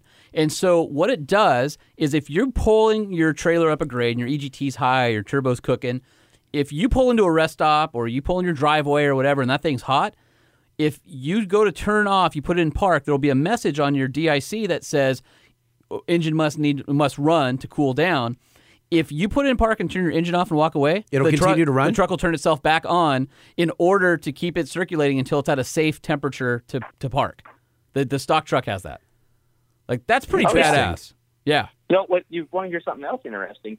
All of the Duramax can actually do that. It just wasn't enabled in the computer to do so. Oh, in- So- interesting. Yeah. So if we could actually take an old, an older truck prior to this uh, and do tur- we call it turbo timers. We can do Okay, turbo yeah, sort of just like the old Right. JDM car guys who used to have Supras Yeah. and RX-7s. They'd have turbo timers, or on their Hondas that they Totally turbo. cool. G- you know, uh, Greddy used to have that, right? You'd get a Greddy turbo timer, throw it on your dash, and you would let the thing cook that. So now GM's doing that for 2020, standard across the line with Duramax. So this is like an iPhone uh, that's got all the same guts, but they charge you more when they activate certain features, Yeah, right? right. Yeah, exactly. And it's but it's all in the chip. It's all there. So here's the other thing that Duramax has done for a long time that nobody else has done, and I'm curious, Corey, if, if you manipulate this at all. But what's very cool about the Duramax platform, we talked about on the show before, but um, Duramax, those engines have an over rev feature on it. So if you're towing and you're going downhill and you don't want to heat up your service brakes, unlike the other trucks, the Duramax will actually let you go past red line to grab the next lower gear in order to slow your truck down. You don't have to get hard on the brakes in order to do it. The truck will over rev for a brief second, and grab that next lower gear. Is that something that you've played with or manipulated with uh, anything on before, Corey? I haven't manipulated. It works well. I Yeah. haven't needed to touch any of it. The, the, the Allison and the ECU communicate so well. It let them do their job. They do a good job at it. No, I like it because he's not like I need to beat up on all their code. Yeah, right. or- or not I going need to No, be- if it, I need if to- it works, don't don't mess with it. You know, the Yeah. less is more when it comes to programming, in my opinion. Less is more. Let's talk about tuning. What does it cost the average person? To, they're going to call up PPEI or go to PPEI.com and they're going to look for a tune with they've got a 2006 Ram, right? what is that going to run them for the hardware and the software, just generally speaking? So for a 2006 Ram, they're going to have the option between doing an auto uh, which is the EFI Live product. It's a handheld that we offer, and uh, then they're going to be able to have the tuning on top of it. We're just about to launch uh, our programming on the EZ LYNK platform, so that'll be an option as well. But roughly right now with the AutoCal that we offer, you're looking with the handheld and the programs in it, underneath the $800 mark. 800. Okay, that's reasonable. Yeah, underneath absolutely. 800 bucks. Yeah. Does it swing wildly from vehicle to vehicle, or are they all in that kind of price does. range? It does. It does. It it they're they actually spread quite wild, uh, widely, and the reason is is because say for example a 6.7 Cummins, it has the secured RFE, RFE behind it, and that transmission shifts absolutely terrible from the factory. It's it's terrible in my opinion. Some people might love it. I can't stand it. So the line pressure, co- it, grant tuned. Let's let's rephrase that. It doesn't shift all that great with a tune on it, and the reason is, and the reason I try to preach transmission tuning is because the factory expects the vehicle to see X amount of torque in X amount of time versus X amount of throttle, right? So whenever you increase the horsepower of the vehicle, you know, and this applies to anything, you increase the horsepower of the vehicle. Well, now it threw that torque calculation off that the transmission was expecting. So if the transmission says, "Hey, I'm good with 120 pounds of line pressure with 400 foot pounds," but now you tune the vehicle and it has that 120 pounds of line pressure, but now you've increased it to 700 foot pounds. That's not enough line pressure. So that's where it comes in so handy to have transmission tuning. But that's like a tuning a whole other platform. It's like adding a whole other vehicle to the mix. The newer models really need transmission tuning with them. That is additional cost. We don't force the customer to buy, but we do our best to to educate the customer why it's so beneficial to have it, to, to have the transmission tuning to take care of uh, keeping the vehicle in the range of the new torque curves of the trans, you know, shifting at the right parameters with the new trans, with the new ECU tuning, and ultimately having the line pressure for the for clutch holding, and it increases the price, but it's worth it. You could force them because, like, it- uh, this, you you got to buy the trans tune with the ECU tune, right? You could just say this is the way we sell it. You don't. have It doesn't have to be a la oh, carte. We we could we could, and I've I've thought about doing it so many times. The only thing is, is you know, now that you say that, I might just start forcing everybody. Here you go, bud. Here you go. Right. No, some the reason we don't is uh some people will do the modifications to the transmissions. Uh, a lot of the a lot of the builders now are building them in such a way that they don't want transmission tuning because they're taking care of all the line pressure and shifts I hydraulic. Oh, gotcha. So that's why we actually separate them out. But Gotcha. stock, you, you need to have it. You need to have it. I have a question for you, Corey. Have you tuned your McLaren? So Wait, hold the on. I have a question is, for uh, you, Corey. You have a McLaren? Yes, he does. yes, he does. I watched Yeah, him do donuts in front of his shop. the we other have night. a uh, 720S sitting in our lobby at the office right now. Do you really? Yeah, it drove through the windows yesterday. It like broke the windows. No, no, we have like a remove like Oh, glass doors that open up, and the Okay. McLaren came driving in and it's sitting outside my office right now. What do you own? How did you buy it? I mean, how, how did you buy it? Like, what? Tell With me the- money, I guess. Well, guess. he has money, but tell me the story. How that happened? you know what? I've, I've tuning's my baby. Tuning is uh the PPEI is my absolute baby. But I, I do a little bit of real estate, and I actually have a uh, like a financing company that that does uh buys and sells vehicles and finances vehicles and things like that. So being that we can come across uh vehicles pretty easily, I can get things, roll them for a while, and then move them. You know, not really losing any money. So. Uh, if I see a good deal come across, we'll scoop it up through that company, and that's kind of how the McLaren happened. A friend of mine sold his Can-Am, a really nice Can-Am, to a fella, and uh, fella does really well for himself. And whenever I was looking at his pictures, I seen he had the McLaren. I said, "Shane, find out what that guy wants for that McLaren if he wants to sell it. Beautiful white black car, and most of my stuff's either lime green and black or it's going to be white and black. Like that's pretty much everything on. So um, the guy made me an awesome deal, like stupid deal on the car. So we got it, and actually for tuning, it does. It uh, it's got just a basic tune on it. Um, of course it does. I, I knew it. Basic tune, yeah, basic tune, an intake, and an exhaust, and uh, it runs really, really, really good. So I want to take and throw some uh, different intercoolers on it, and throw the the the Banks iDash to find out exactly where it's happy, and then uh, play with the turbochargers a little bit. So I plan on keeping this one for a little while. It's a you get a lot of bang for the buck with a with a McLaren, even an entry level McLaren like mine, the 570s. What's going to happen when you go and sit in your commuter mini to drive home, and you're like, dude, I just talked to a guy that has a McLaren. Yeah. and I'm I'm getting in my Mini.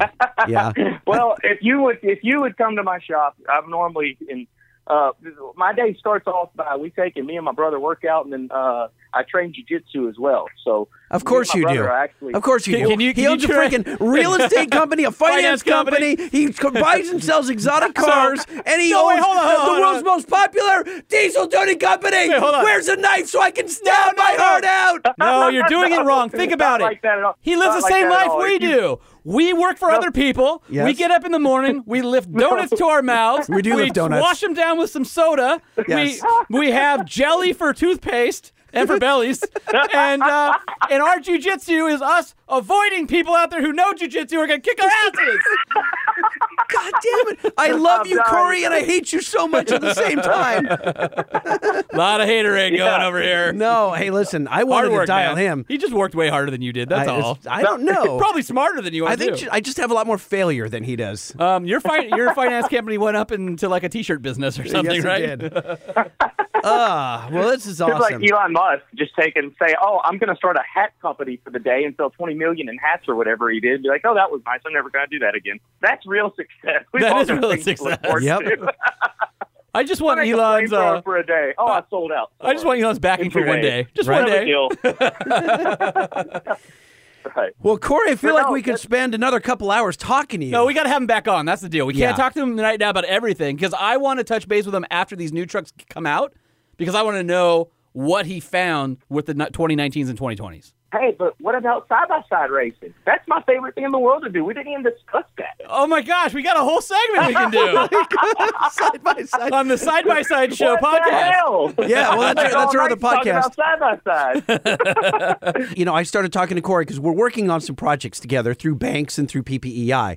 So he needed instrumentation, and Banks has some really interesting in- instrumentation that's going to oh, help yeah. him tune, give a lot more knowledge. We're actually working on something for side by sides that's going to help him as well. So it's it's going to be a, a real fun uh, year coming up here. Corey, are you going to be at LST Lone Star Throwdown by any chance? what date? What date is that? Uh, when is Lone Star Throwdown? 22, 23, Yeah, 20, 24? 22, 3, and 4. Two, three, and four. 22, Nope, two- I'll actually be at an AXTC race racing my Can-Am. Well, that sounds fun. I won't be there. Right. Yeah, February 22nd through the 24th. Oh, 22nd through the 24th. Uh, da, da, da, da, da. I don't know. I need to look at the calendar and see. You should join that us. We're uh, we're having a listener meetup at B52 Brewing in Conroe, Texas, on Saturday the 23rd, and uh, you From should like come hang 7 to 10 p.m. Yeah, like seven to ten. You should come hang out with us. Cool. Yeah, if I can, I would love to do that. That's he just turned us down. Yeah, Did you hear did. that? was a nice turn. down. I don't know. I don't know what's going on yet. I had to look at the calendar. I don't know. Okay, how about this? How about this? I promise you, because we're going to have some recording equipment equipment with us.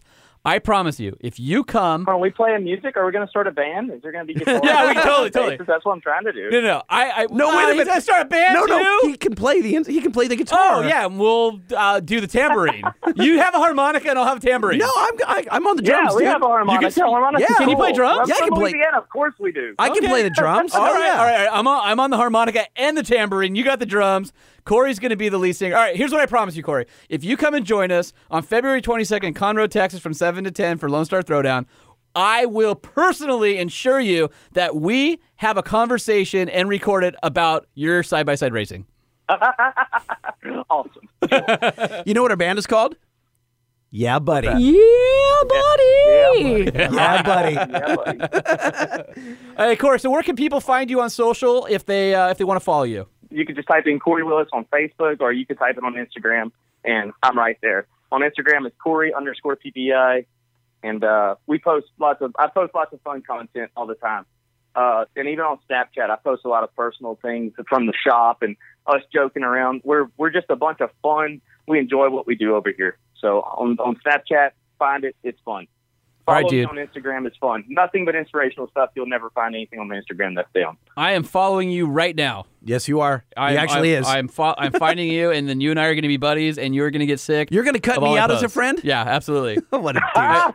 dude. We're rocking out. We're I going ba- side by oh, side you want to hear something embarrassing? What's that? Okay, so I I get a lot of people who will add me for Facebook and stuff, right? And I don't. I, I'm horrible. Like I go, I do more stuff on Instagram. I kind of keep family stuff, and so there's a lot of people that I'm sorry if I left you hanging, but I just don't go or don't think to go into Facebook because I don't think of Facebook as like where people I interact with. It's like more just fa- family stuff. I think you're. I think we all do that. Okay, so check this out. I just typed in Corey. It says respond to friend request. So I'm gonna go ahead and confirm right now, brother. What's this? What's this? Oh. Uh, let- oh, there's a lot on here. All right, we are now officially friends on Facebook. I have confirmed hey, your what friend exact request. name should I type in for this? Uh, you can type in for the, the Oh, Truck Show John. podcast. There, It's there I am. P. You got it. There he is, got Sean it, P. Holman. Look at there. He's sharing McLaren's right now. You see that? I told you I wasn't outside my Oh, office. no. See? See, we're gonna be good friends, Corey. We're gonna be good friends, even though Heck it yeah. started here on the on the podcast. We're gonna be good friends. Hey, are we gonna do another podcast and then we all actually link up? We meet together and then Let's- make a YouTube video. of it? Is that possible? Let's do it, I think we should. dude. If you're, how often I'm do you ever come to Let's do California? It. Next time you're in California, come hang out with us in the studio. He's, he's going to fly out in the next 60 days and right. watch Gale and I blow, Blow up, something blow up? up a Duramax. and then laugh at you. Oh, my favorite. All right, here's the deal. So, Corey, when you come out to California, talk to Lightning. Let's figure it out. And on a night that we record, just come down to the studio and hang out with us. We'll get. We'll have Wienerschnitzel chili dogs.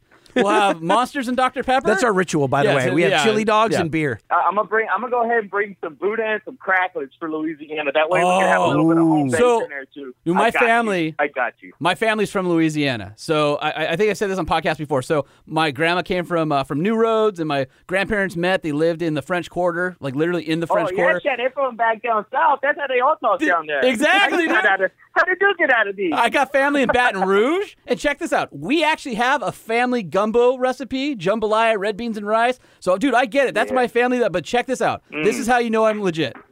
What makes a good gumbo is the roux, but what makes a good roux is the filé. And the only filé that 100%. you can get that makes proper Southern Louisiana gumbo is from Louisiana. You cannot find that stuff anywhere else. You will not have a good Louisiana gumbo unless you get a filé from Louisiana. That's how I know, brother.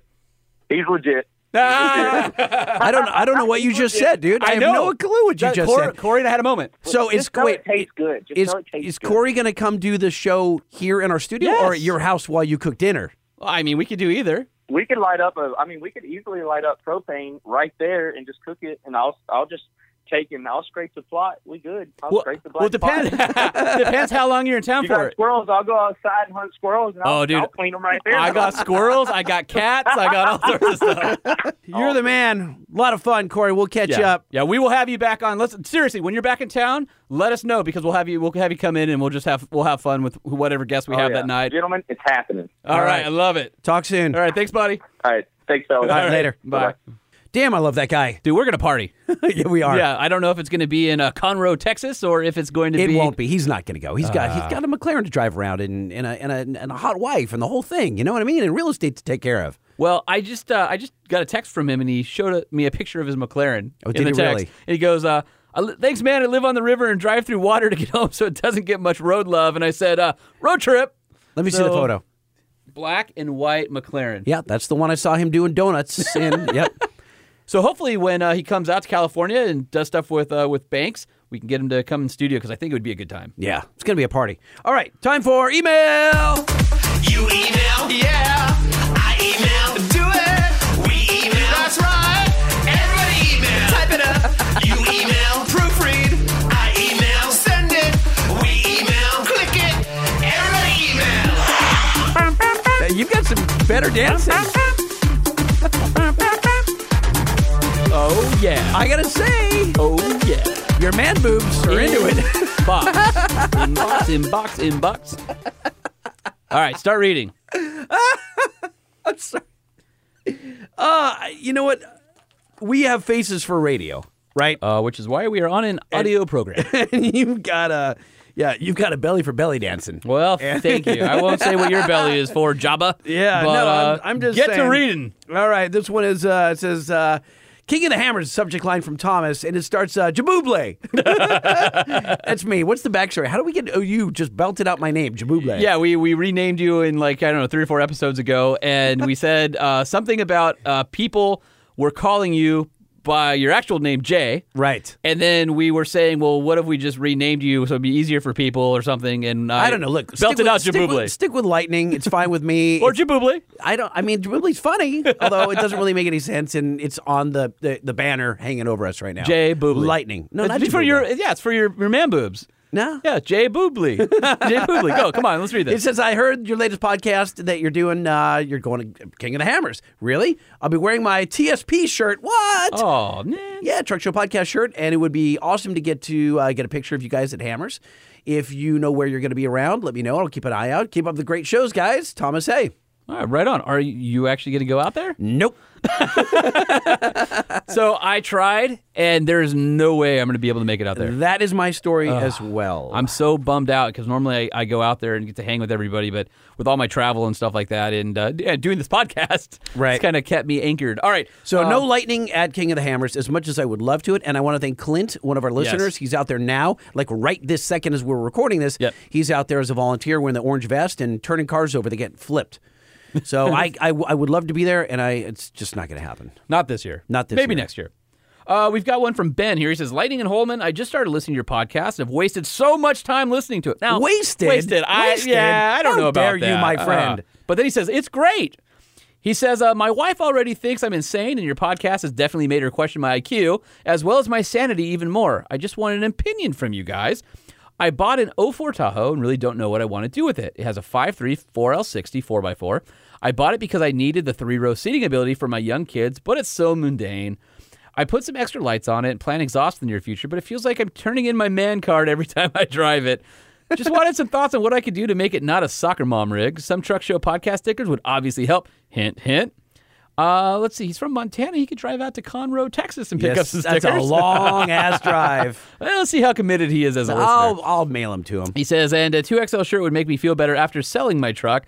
If you have one, thanks, K guys. I appreciate what you're doing. And five stars. All right, uh, Ben. Thank you very much. He sends a picture. It's a uh, a red Tahoe, and uh, I don't know. I I know what I would do with it. I would. I like the exhaust. You know, you could probably do a, a, a Two or four-wheel it. drive? Four wheel drive. Okay. Uh, and then I would probably do like a, a nice uh, bolt-in leveling setup on it.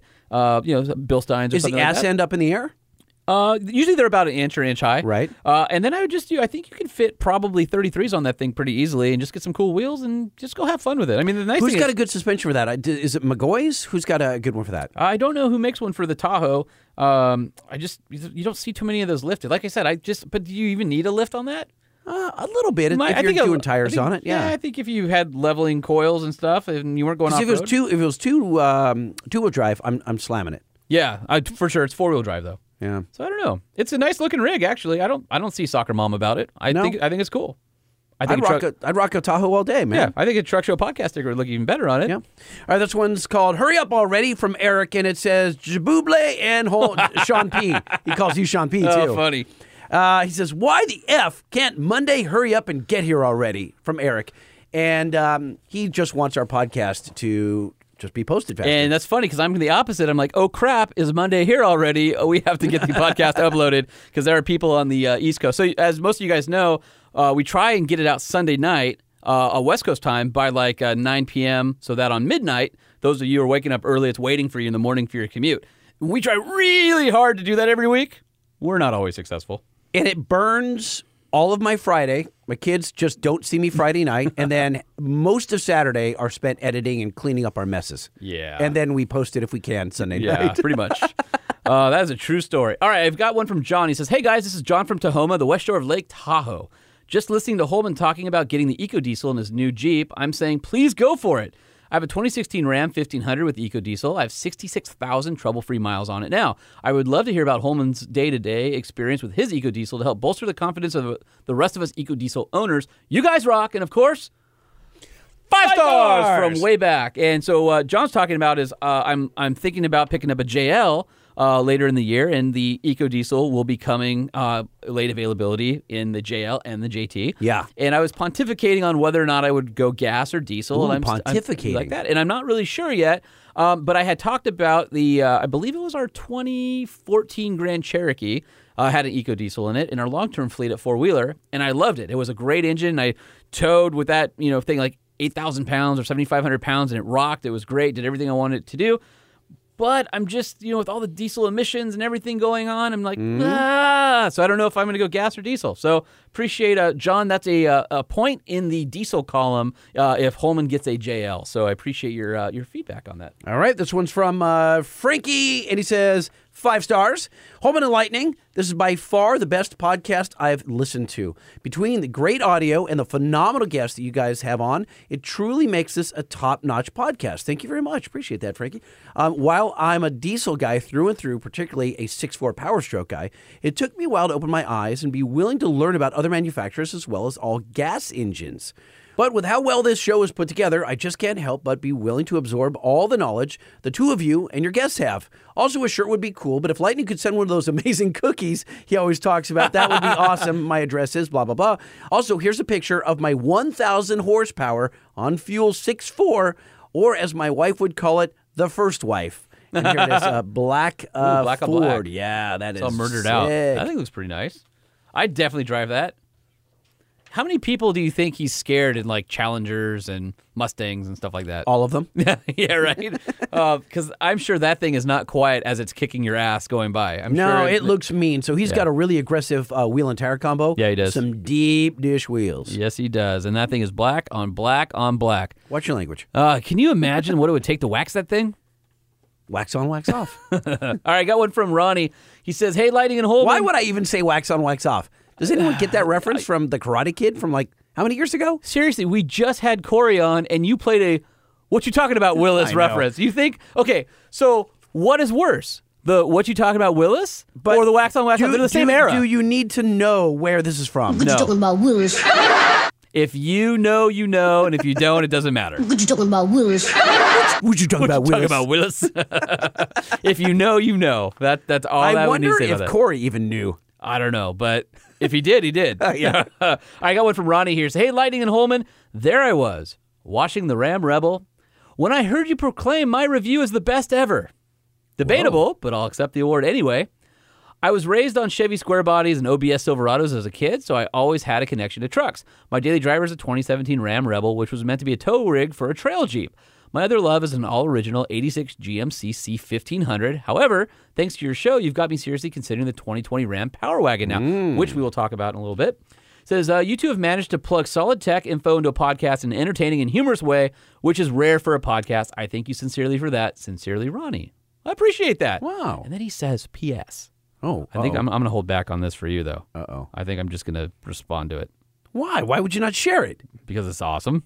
Share with me in the audience. Because uh, uh, Lieutenant Hux, uh, you know, invited us to go on a uh, nuke sub, Yeah. and uh, we, we still got to do Where that. did he invite us? Where did he invite us? Where did he invite us? Where did he It's invite just us what he to? does is cool. He says, "I work at the FBI Academy Hmm? as an officer and firearms instructor. Yes. You can fire off a mailing address. I'll send you some swag, and not the knockoff crap you see at the airport." Ooh, FBI swag. So I would love to. So I, we've talked about on the podcast before. I have a law enforcement background. I actually went through the police academy and worked for a PD for a Yeah, while. but you and all that failed. It's not true. you got fired. That is not true at all. Those are all lies. you beat it, man. I was number seven. That's true. I was number seven out of 81 in my academy class. I was what 10. happened? Oh, it's a long story. Okay. Anyway, uh, I would love to go and just go shoot at the FBI range. Yes. I wonder. uh, Is he inviting us? No, but I, I might invite us. Give me I- that email. Nope. I'm Give me that email. Do not put in your pocket. What are you doing? going home with me, and I'm going to send him an email from my Uh, personal sir, account. I have the same uh, email access that you do to our Uh, show podcast at gmail.com. That is true, but I have the email in my hand, and uh, I have guns to shoot. So Holman just folded up this paper email and is now I'm eating not it. eating it so that you can't get to it. What are you, four years old? All right, this one is from uh, Mitch. And uh, opinion Bronco or Gladiator subject line here. Love the show, guys. Growing up, I had a 2011 Ram 1500 level and on 34s, and a 2004 Jeep Wrangler Unlimited on 33s, and I absolutely loved both. But things change, and I had to sell both. No. I'm really into Broncos and Jeeps. My wife loves the open air features on both, and I'm in the market for a new vehicle, but I'm torn between the Jeep Gladiator and the 2020 Bronco. Well, that's a uh, couple of good vehicles to be torn between. Yep. I have the funds now, and my question for you is do I just go ahead and put the money toward a new Gladiator, or do I hold out for the Bronco? Any insight would be appreciated. And of course, Five stars. Okay, how do I answer this? I personally Mm-hmm. am really interested in the Gladiator and really couldn't care less about the Bronco Okay, so let's see what I can tell you when I can't talk about. because you know a lot about the Bronco, And, correct? Yeah, and there's a lot of things I can't say. I can tell you that from my sources, it may have been pushed back a year. So while Ford promised it in 2020, it's probably going to be a 21. Oh, That's debuting in 20. So it got pushed back a year. Gladiator will be out in a couple months. Gladiator seems to be really good. So I would say if you want the Gladiator and you don't want to wait, hell of a vehicle, go do it. Um, I'm driving it next week, so hopefully on the following podcast I'll have uh, some some Gladiator news. Um, as far as the Bronco goes, nobody's seen it yet, so what you do is you lease a Gladiator for two years. and then decide if you want to buy it when the Bronco comes out. That's out. right. Yeah, because the Bronco might be better than you think, or it might not. Well, It depends what you want. I mean, thanks. Uh, I don't. I mean, it could be rad or it could be a hunk of dump. Right. So we don't know. I I would say that the Gladiator is uh, pretty awesome, and if uh, and they're two different vehicles. One's a wagon and one's a pickup. So do you need a wagon or a pickup? Yeah. I could understand more the JL versus Bronco conversation, but the Gladiator versus Bronco is two different things. So what do you need? Is the Gladiator more manly than the Bronco? Because I think the Bronco will be adopted by women very quickly. It'll be a Range Rover. Um, I plead the fifth. Ooh. I am just can't say much about that particular. Because. Range Rovers have traditionally, you know, been manly, Mm-hmm. but here in Southern California, Range Rovers are soccer mom call well, wealthy soccer mom. Oh, absolutely. vehicles. Yeah, those are definitely the mom's taxis of uh, Newport Beach. They're all Yeah. over the place. Here's the thing: like the JL and even the JK with painted roof and the painted flares, kind of have a Mercedes, like poor man Mercedes G wagon. Yeah. So you do see a lot of people who can't afford a G wagon rocking the JLs. So that's kind of interesting too. Is it like the Chrysler 300 looks like a Bentley? A little bit. everyone's- I don't right? know. I, th- that's I think people kind of like that. Yeah. Uh, or every Ford car has a Aston Martin grill. right. because Ford used to own them, and then when they sold them, they said we're taking the look and putting it on our cars, which is probably not a bad idea. So what did we decide for him? Uh, I, think we did. I, think, so, yeah. I think my, my plan is the best. Yeah, I like that. Go lease a Gladiator, and then if you like the Bronco better when it comes out, get the Bronco. There you go. All right, uh, we've got one from Michael here, and he says, "Hey, Mike from Orange County. First, I want to say I love the show, and I gave it five, stars." Almost forgot there. Says, uh, second, I want to say lightning. How dare you call it Cali? You should be ashamed. You know we don't say that word in California. Uh, I don't know. That's just not the case at all. I think we do. Have Uh, you not seen the 10 million T-shirts that have been around here? say Cali? Can I say this You can. because you don't know what I'm saying? I have no idea. In the early 2000s, I owned the trademark Cali, C A L I. Wow, you messed up big time. If Sure you let did. that go. Let it lapse. Wow. And right after it lapsed, it exploded on in T-shirts everywhere. I'm guessing millions of You were the T-shirts Cali, the been original. Cali squatter. Yeah. Wow. And now you're doing a podcast with me in a dark warehouse filled Eating with blankets. eating stale chili dogs. Uh, nope. You are drinking zero sugar monster ultraviolet. God, Yeah. that thing is nasty looking. Yeah, no, it's Why- amazing. dude. Hold the on. Mm. can is smoking. Like, can you even hold that with your bare hands, or should you have gloves? Monster sponsors Banks, so we Uh-huh. have a healthy supply. Yeah, thanks for bringing me one. Okay, uh, so he continues. I work at the port and I get to drive all the new trucks off the ships. I'm the one that gets my grubby hands on your cars before your dealer even gets them. I also get to drive all kinds of other stuff too Hummers, Penske trucks, semis, those little airport trucks, tractors, excavators, dump trucks, cherry pickers, bulldozers, test vehicles that are still in the camo, and even a few Teslas. My question's about my truck. I've only had cars before and wanted a dirt bike and thus needed a truck. So I got a 2017 Chevy Colorado WT, which stands for work truck, a two wheel drive V6 with all the convenience upgrades and towing package to make it just like an LT. 27K out the door, which is a hell of a deal. Threw in an aftermarket radio with Apple CarPlay and four off road pods. Got some BFG KO2 tires. I'm loving it. That is actually a really Yeah. economical, great setup. He says, Trucks are just so GD expensive, and the only problem is I didn't get four wheel drive.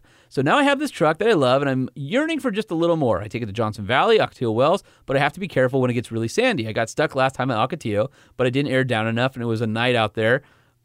I didn't air down enough, and it was a night when I got out there, so I didn't see how soft it was. I'm not towing anything yet, only taking the dirt bag.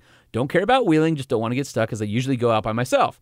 Holman, do I really need to step up to a four wheel drive, or should I stick with what I got for a while? This truck's my daily driver. It's much better on gas than my 2010 Mustang GT.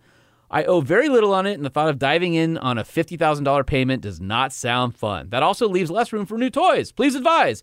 Also, DJ Omar Khan, killed it with the jingles. oh, by the way, Omar, we talked before from K Rock Yep. does our uh, does our jingles.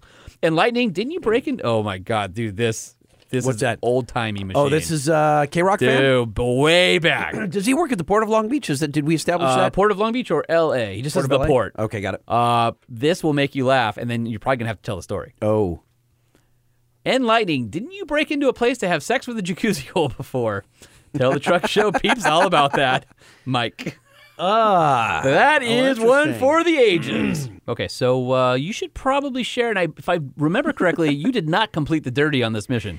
The dirty? No, that's all right. So what happened is um, Kevin and Bean, the morning show hosts at K Rock in Los Angeles, that I produced their show from for many years. Um, this is actually back when I was an intern, and we were invited by Ed McMahon. Do you remember Ed McMahon Yes. from the Tonight Star- Show? Yeah, and Star Search. And So, oh, Star Search. We were invited to go down and be um, guest judges. Kevin and Bean be guest judges on Star Search, and that was taped in Orlando, Florida. So we go down to I think we are in like uh, Universal Studios, Florida, whatever, somewhere around there, and we were doing a live broadcast, and we were going through the newspaper looking for local stories. and by the way, you do that in Florida because Floridians have the world's craziest news. Yeah, they're insane. Right, Just what's up with Florida? We had a well that later on we developed a segment called "What's Up with Florida" because there are just nutty people down there. But anyway, so we look, look at the news, and there was a motel in Lakeland, Florida, Lakeland. and at this motel, a guy had to be removed by firemen Uh huh. from one of the jets Uh-huh. in the pool. Yes, he did. So he put his thing Uh-huh. right in the jet of the swimming pool For pleasure. yeah, for pleasure in this swimming pool, and he couldn't get it out, And got stuck. and he got stuck. and it was all a big deal on the radio because everybody cried laughing. I remember listening to the segment going, "Oh my god, this is hilarious! What is going to happen next? So you heard well, you heard when we called Yes. the, the motel the first time, Yes. when right? So we called and we tried to talk to the person, the the, the front counter girl or whatever, and it was really funny. And then Kevin and Bean said, "You know what? Let's see if we can reenact this. Lightning, go to Lakeland, Florida. It's 45 minutes away, and we want you to stick your junk in the same hole in the pool and reenact the situation. Yes. We hire a driver. He takes me out to Lakeland, and the driver is going to describe what Lightning is doing as he goes to reenact and this, this event. is a typical uh, like motel that has the outdoor swimming pool in this the is a lot. very seedy Yes. version of Motel 6. like you can do hourly room rentals. That's kind of exactly a place, right. right? Yes. And it's the kind where you think it's like the L or the U shape, the two story that has the swimming pool in the parking lot right across from the office. This is an L-shaped one. okay. Yes, and it's just chain link fence around the pool, Uh-huh. and there's no lock on it, nothing. So we pull up, and we're live. I'm live on my Zach Morris brick phone. Uh-huh. Okay, and the guys are like, "All right, so you're gonna jump in, and you're gonna you're gonna swim over to the pool or to the hole in the the jet, and you're gonna put your manhood into the hole and reenact this whole thing." Uh-huh. And I'm like, "I don't want to do this, but I'm young, and this is my first job Intern, in radio, and yeah. I'm an intern. The whole Uh-huh. thing, I got to do it. And I'm in Florida, and I'm beholden to these guys, and so they, I hand the phone over to the driver, and he gets out and he watches me, and he's like, "Well, Lightning's going to the pool," and he narrates the whole thing. Right. I jump in the pool, Yep. so I swim up Uh huh. to the jet, Yes, you did. and I don't want to do this. Nope. But I have to do it. Yes, you do. And as I approach the jet on the side of the pool, about Uh-huh. 24 inches below the water line, Ready to go. I see a metal grate over the hole. Ah. And I remember you were on the phone and you had to be convinced to do it, young young lightning. And I Mm-hmm. remember the driver handed you the phone because Mm-hmm. Kevin and Bean were giving you so much crap and they're like, "Well, what's the deal?" And you're like, "Guys, there's a grate over it." and like the energy in the entire room folded. Did not believe me No. for one second. They thought I was lying. Didn't you Why have to would hand, I lie? You had to hand the phone back so he could verify that there was a Yes, grate over That's it, right? correct. It went back and forth, Yeah. and they called me a liar. and The whole thing. I'm like, guys, Did the listen. police come? Because The police did not come. Oh, but the manager, right, the manager came out of the office, which is on the first floor, right next to the pool. Uh-huh. I mean, it was a small motel. It had blue doors. I can't Not get it out you again. no, it wasn't me. But it was like because just after this hoopla, they're like, not, not again, yeah, right? yeah. And and I'm like, seriously, dudes, there is there are four stainless steel Phillips head screws holding in a grate. And I explained this, and they're like, go get a screwdriver, take it off, put your unit in the hole. I'm like, no. And by this time, the manager's Oh. coming over. We don't want to call the cops. We get back in. It was a bust, but it was it was funny. I was So- like, oh my god. So, Mike from Cypress, California, thank you so much for. Oh, hold on, Mike from Cypress and Cali. exactly. Thank you so much. And hey, going back to your truck, honestly, I would keep it for a while. There's a ton of places you can go in two wheel drive. It's all about tire pressure, skill, and enough weight in the bed to get traction. The only thing I would do is get a locker for the back, either a limited slip or an air locker or an Eaton, whatever they make for this the standard uh, Colorado rear end. And go 90% of places that you'd go in a four wheel drive and just enjoy yourself. You already have the truck, it's paid off. Yeah, four wheel drive's nice, but for the stuff you're doing, ah, you don't you don't necessarily need it if you're careful. So, oh, and I would also get some lights on it so that you can see where you're going at night and all that kind of stuff. And maybe get a winch. Subject line is top notch as always. Thank you, Eric. Uh, Holman and Lightning Bug. Okay. Uh, Holman and Lightning Bug, my my cute co-host Lightning Bug. Uh, so I, it is Lightning and Holman, but say whatever you want. It's funny. Uh, finally, getting to catch up on episodes while driving a tractor. Nice. oh, dude, I love tractors. So it was very exciting not only to hear the comments hit the 1,000 pound feet mark, but to get to hear some of the inside stories from Steve Sanders and um, some of the other Cummins employees. Holy beep, he says.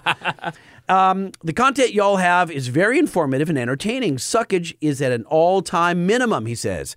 And he says, yeah, buddy. but he, he typed that oh, out. okay, Yeah. I like that.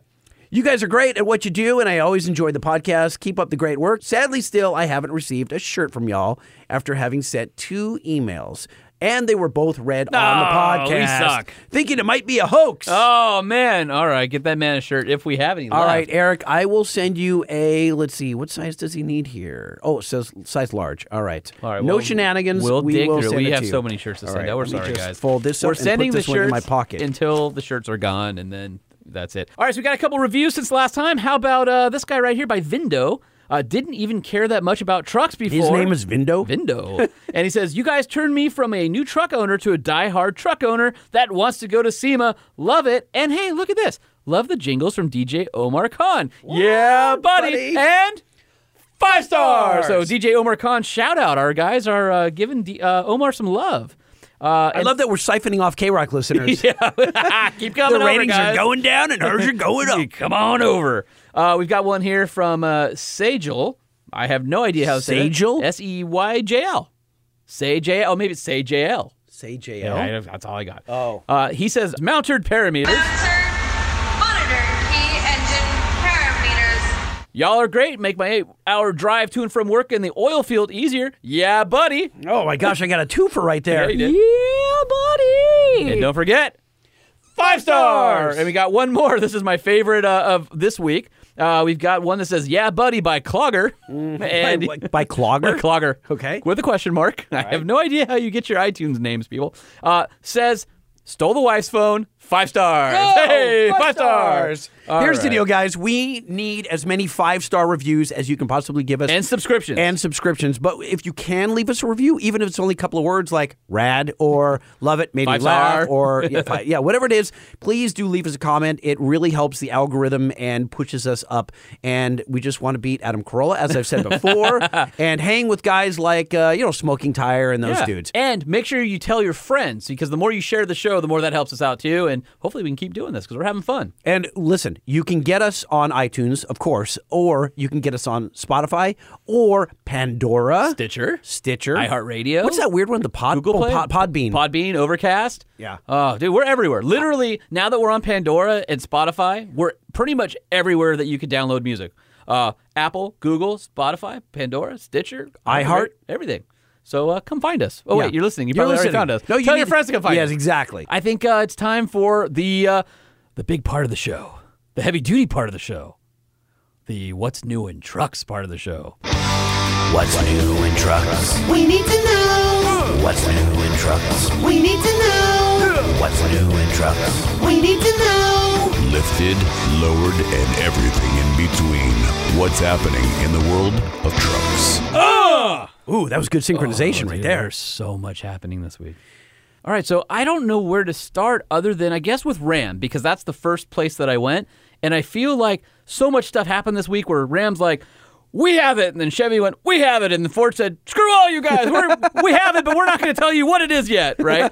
so that's sort of how the week went. Um, so let's start with Ram. So I had a chance to go out, and we experienced both the new uh, Power Wagon as well as the uh, the entire heavy duty lineup, both 2500s and 3500s.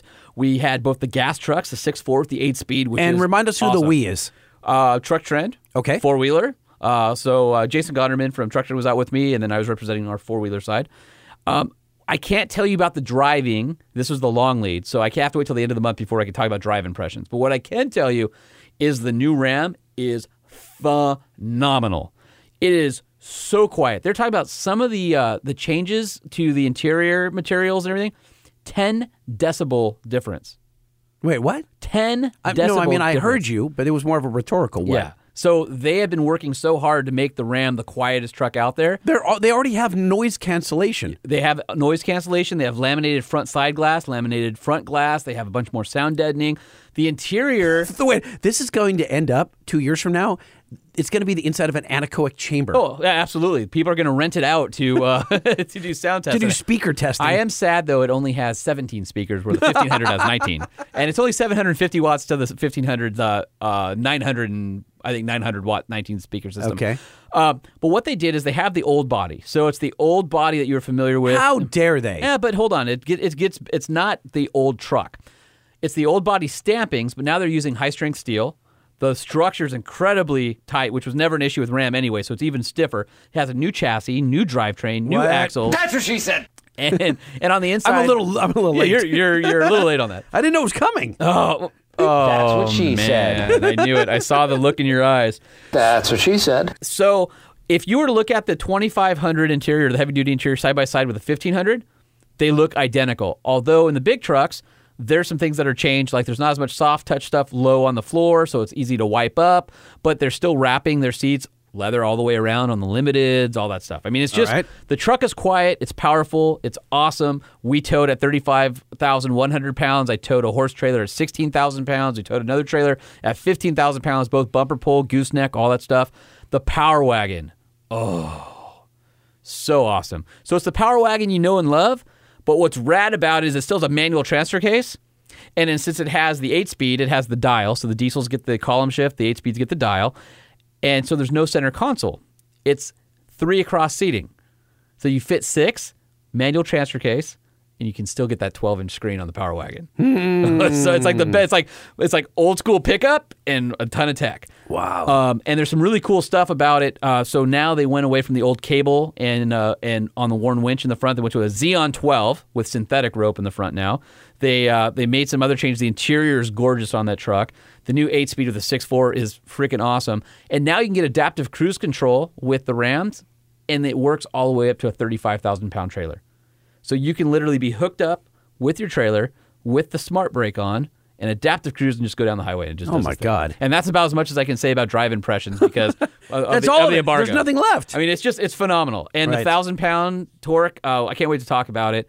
It's just awesome. So this first interview is with Rod Romaine, who is the chief engineer of the A Ram lettuce factory. Duties. Nope, of oh. the new Ram truck. Okay. Hey, everybody, this is Holman with the Truck Show Podcast, and I am somewhere north of Los Angeles where uh, today we had an opportunity to uh, drive and touch and, and see the all new 2019 Ram Heavy Duty. And with me right now is Rod Romaine, and uh, Rod is the chief engineer of the Ram Heavy Duty. Good to see you. Yep, yeah, good to see you. So, you are the guy with all the interesting information and all the uh, facts. Uh, I know we had a presentation and we've talked to Jim before, we've talked to Ryan about the interior, but you're the guy who's the nuts and bolts guy who has, you know, all the fun numbers and all the tech that we're interested in. And you've got a lot to talk about. I do. I do. So, 2019 Ram Heavy Duty, um, completely new truck. I know you guys use some of the stampings of the uh, of the previous generation, but you've updated all with high strength steel. It's got all new interior, an all new chassis, all new drivetrain. So there's a lot to talk about that's more than just skin deep. And uh, where do you want to start? Uh, yeah, I mean, it, you can start with you know the body, although there's a lot of parts that are carryover on the body. Um, in order to to meet the thousand pound feet number, we had to build the front of the truck around that. Um, this morning, you know, we talked about that the front end of the truck, the actual radiator opening, is 30% larger. Uh, the radiator itself not only thicker but 39 inches wide. 39 inch wide radiator. The charge air cooler also got much bigger. It's about the same width. Um, it, it was critical to have that amount of cooling to be able to cool those numbers, um, to be able to, to meet the towing cap- capability that this truck has, right? 35,100 pound, that's a big number. Uh, 1,000 pound feet, that's big. Uh, so we had to have the, uh, the radiator to cool that. As well, you know, the engine, there were modifications. Holman, I can't get over the fact that he sounds like heavy duty truck guy. Welcome to Ram. This is Rod. Rod were from Ram. modifications to that as we spoke this morning. Right, it's still a six seven. It's still an i6, still a Cummins, uh, but there were a lot of changes that were made to that. Or I should say, not so much changes, but improvements. Um, Probably one of the biggest would be the CGI block. I think that would be the the number one thing. Not only does it give you lightness, but you guys had mentioned it's something. Was it seventy percent or or seventy five percent more uh, stout than the previous? definitely, the the CGI block is it, there's th- threefold benefits with that. It's 75% stronger. Uh, it's lighter and it also is quieter. So there's actually you know noise inhibiting attributes or characteristics to that CGI block as well.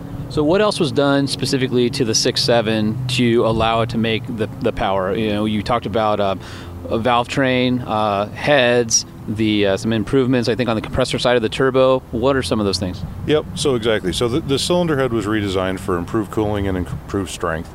Uh, the compression ratios were modified as well. The turbo got larger, and primarily what got larger on the turbo was the compressor side of the turbo. Um, higher pressure fuel system, 20, 29,000 psi. Um, you know, all new fuel pump, fuel lines, fuel injectors. The induction system on the truck got significantly larger to be able to allow that air to come in, and the exhaust as well. Right, if you get the air in, you got to get the air out. Uh, there were a lot of you know lightweighting opportunities with the block, and, or not so much with the block, but the, well, the block as well, but also other components, non-structural components that were cast are now aluminum. Um, hollow billet ground camshaft, um, low friction rings, uh, the connecting rod, the alloy. It's always been a high strength alloy. It, it was just made a higher strength alloy. Same thing with the crankshaft. Um, additional. And we heard the wrist pins are pretty uh, beefy now too, right? Right. The wrist pins did get larger, um, and that was to basically increase the bearing surface to reduce the pressures on the bearings, or you know, on the wrist pin itself. So there were, and again, like I, like I said, there it's a lot of improvements to the engine. It wasn't a departure from the six seven and all the you know the expected and and the reliability that comes with that. So I think we've made improvements to it.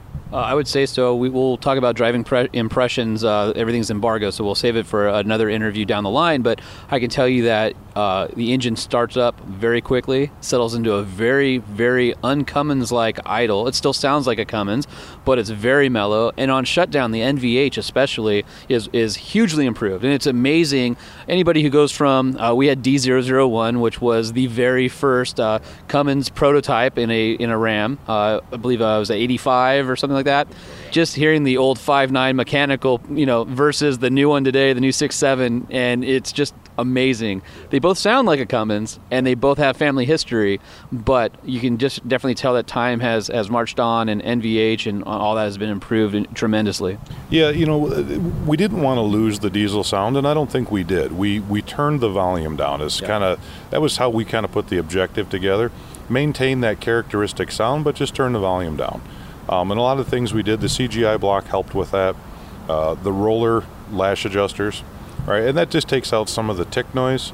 Um, the scissor gears that helps with some of the gear noise.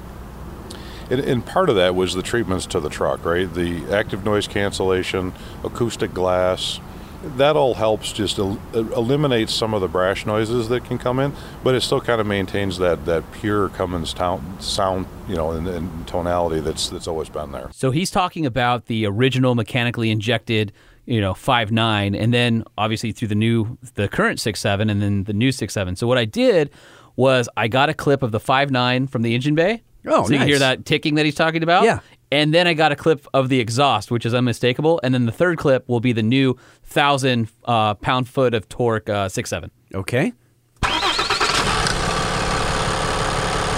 There's that click. That's the 5.9, the mechanically injected from the very first Ram D001.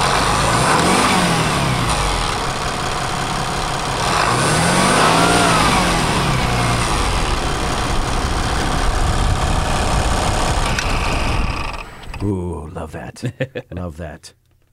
All right, here's the next one. Oh man, you held this really close. The waveform Oh, is dude, it- giant. it's gonna be loud. All right, let me turn this down just to hear. Here we go. Oh, I love this one more. You know what's awesome? When you start it up, big black puff of smoke comes out. of course it does. That's just music. It is.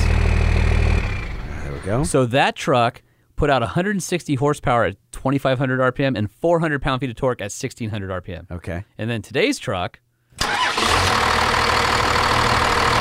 still a coming. Yeah.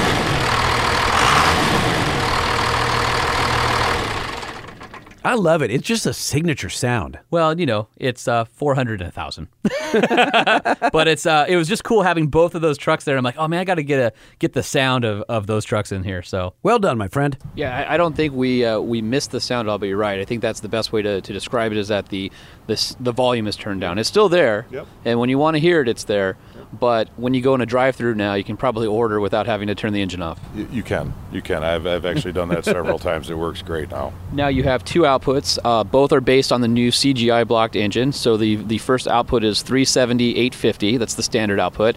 And then the new number is 400 with 1,000 pound feet of torque.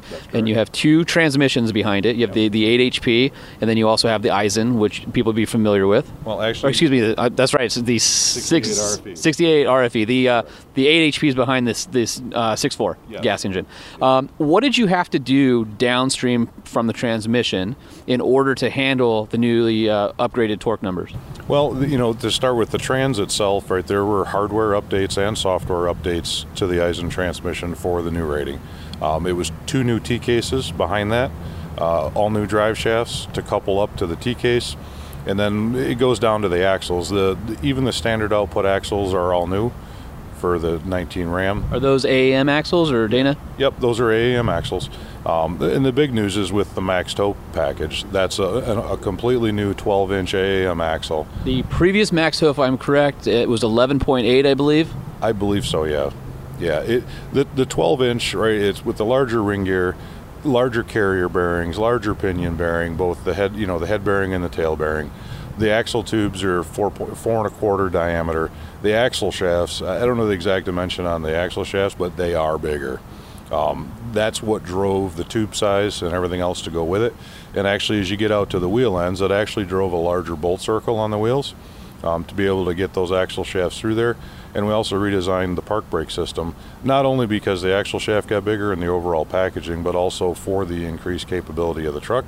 You got to have the park brake there to be able to hold those weights as well. So while we're talking about park brake, we might as well talk about the service brakes, and those also have been upsized in the new truck. Well, yeah, the service brakes. What we've done is is all of the industry best practices for brakes. We've applied those to the new Ram. So everything for NVH and noise. The the caliper anchors have changed. Increased the caliper size on some of the models. It's a new master cylinder, new booster. Uh, the fronts are 360 millimeter rotors. The rears are 358, and then on the Max Tow, the rear rotors are actually 365. And at all four corners, those are gripped with twin piston calipers. The uh, 360, I think I worked out the math, is uh, just over 14 inches in diameter. It's like 14 and a quarter somewhere though. I think it's like 14.1 or something like that. Yeah. So I mean that's that's a huge amount of uh, thermal management um, in order to haul down those big loads. And again, on the max tow package, that's 35,100 pounds is the max. And, and I was looking at the numbers earlier today, and some of the competitors might come back and say, "Oh, well, that's only on one model. It's the dually regular cab." Well, just for fun, we looked at a um, crew cab and mega cab, fully loaded models, four wheel drive, because those would probably be the bread and butter trucks, just to see what those tow ratings were. And, and it's important to put out there the old truck was 30,000 pounds. The new truck max is 35.1, But if you do the Mega or Crew Cab, it's still over 33,000 pounds. I mean, you're just you're not losing anything. It's better than the old regular cab dually. That's how much capability is built into the new chassis. It, it is. I mean, it, there's a lot. It's it's 43,000 GCW, right? So then you subtract back whatever option package you're in there.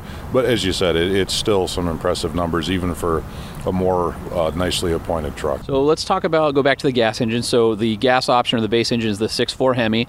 That's uh, I believe a 410 horsepower and 429 torque. That's correct. And that has the eight speed behind it. So um, you'll know it by getting in the truck. The uh, the gas trucks have the rotary e shifter that you might be familiar with in the half tons, and the, uh, the diesels retain the column shifter.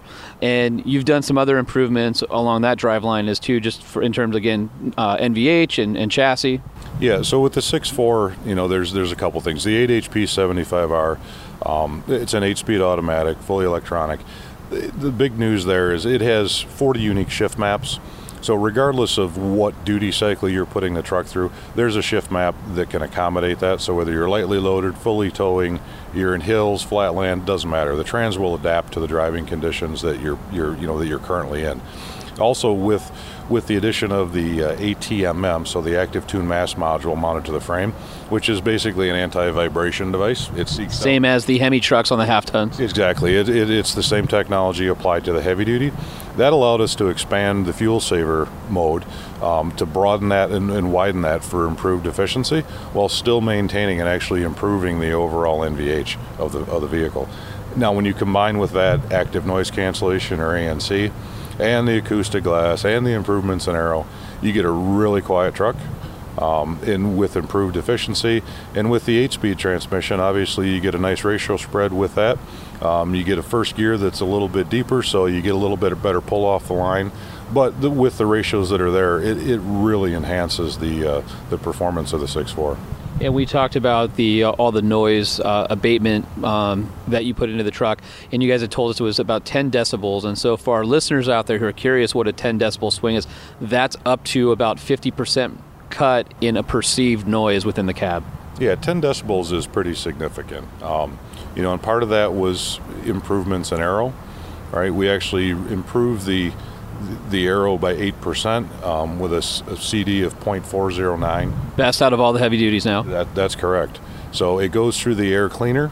Um, and, and, a lot of that aero was, you know, treatment on the front end of the truck as well, the active grill shutters, revised air dams. Um, but when you combine all that together, you've got less noise coming around the truck. You're creating less noise with the truck, uh, and then with the noise abatement, right, of you know canceling out what noise is there it really provides it, it, takes it to a, a, much higher level. Uh, and we did talk about payload. So now the uh, the truck the max payload is 7680 pounds. Yep that's correct. 7680 pounds right? I mean the, the way i look at that that's like carrying one of yourself on your back and running around all day very easily. Which I, I think is probably the best way to describe it to yeah. somebody because you think, well, that's a high number, but considering that's about the weight of one of these trucks, yeah, yeah that's that's a pretty uh, phenomenal number. Do you think you and I could carry uh, ourselves on our backs and run around uh, unabated? think about that though. Thirty no thirty-five thousand pounds. These trucks have a gross vehicle weight rating of somewhere in like forty-three. That's more than half a semi that's loaded.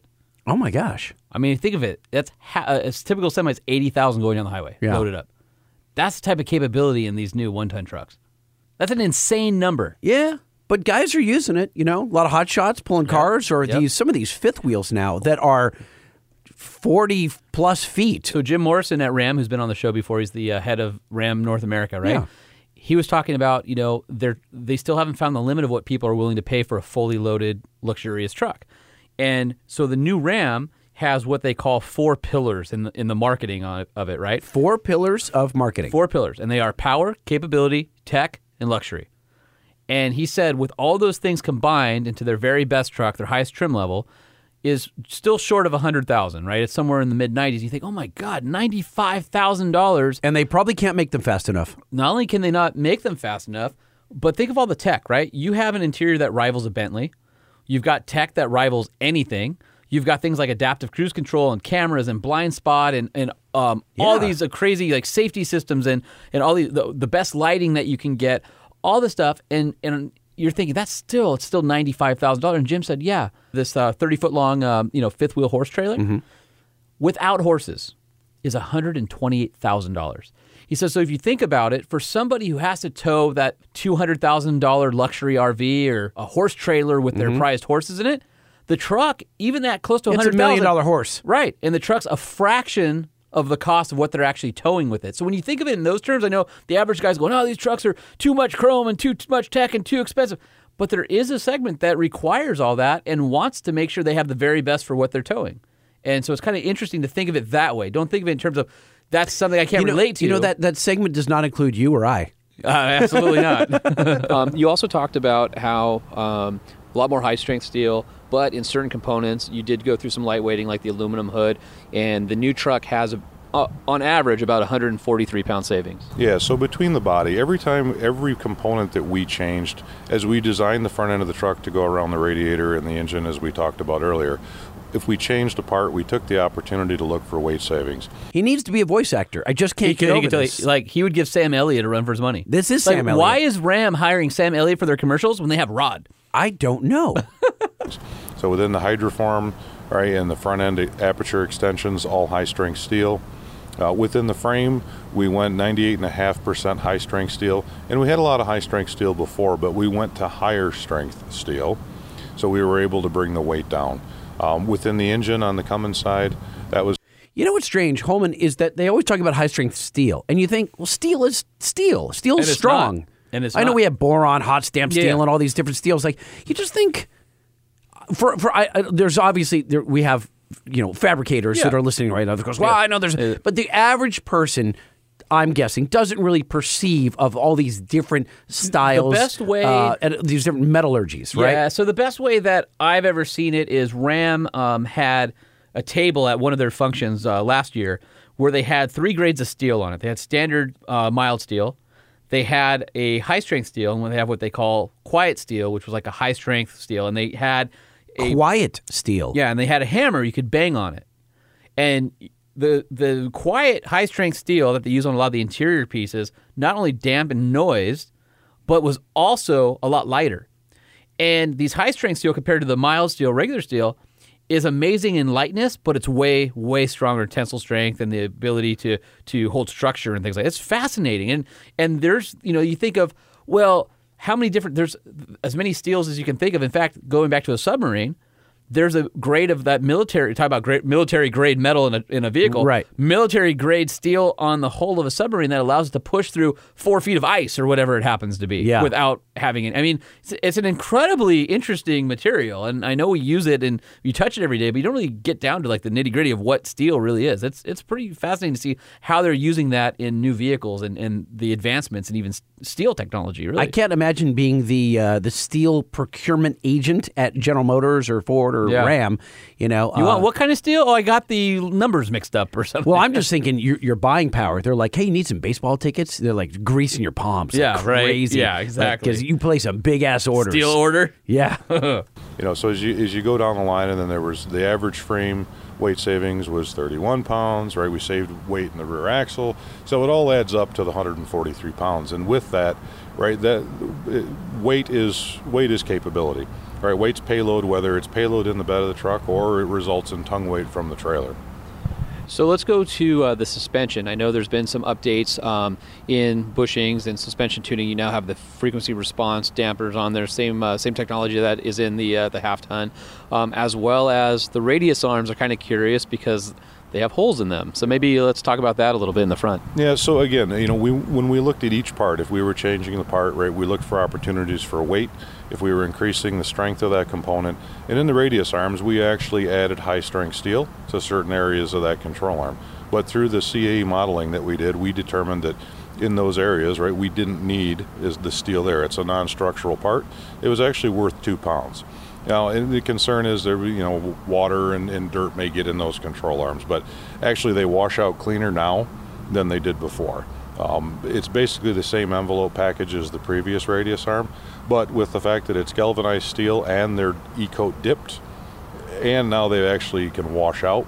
And we and we had the same concern, um, but basically we validated it. We went out and played in the mud and in uh, Sounds like a horrible aspect to your job, right? yeah, no, it was it was tough. Um, but yeah, they washed out really nice, and actually the dirt doesn't settle in them like it did before. So So let's talk about the rear suspension. Um, Ram has always had a trick up its sleeve in terms of uh, suspension layout. The uh, since I guess 2009, 14 is with heavy duties. So since 2014, when the heavy duties adopted the uh, the rear coil link coil suspension, but you guys have taken the link coil suspension this year on the 2500s and and elevated it with the use of progressive rate springs. Yeah, we did. So we added the progressive rate springs in the rear, and what we were able to do is reduce the spring rate unloaded by 20%, but increase the loaded portion of the spring by 40%. So what we were able to do with the progressive rate springs, um, we optimized the tire pressure on the 2500 as well, um, and then redesigned the bushing rates, um, basically to, to reduce reduce the harshness by almost 50% and improve the ride comfort as well by up to 50%. So I, think that's probably one of the things that when I saw the original suspension, it was like, man, I wish I had a progressive rate coil in here because it allows you empty to ride a little bit better, have more compliance, but then it won't give you as much squat when you have the um, when you have a load in the bed.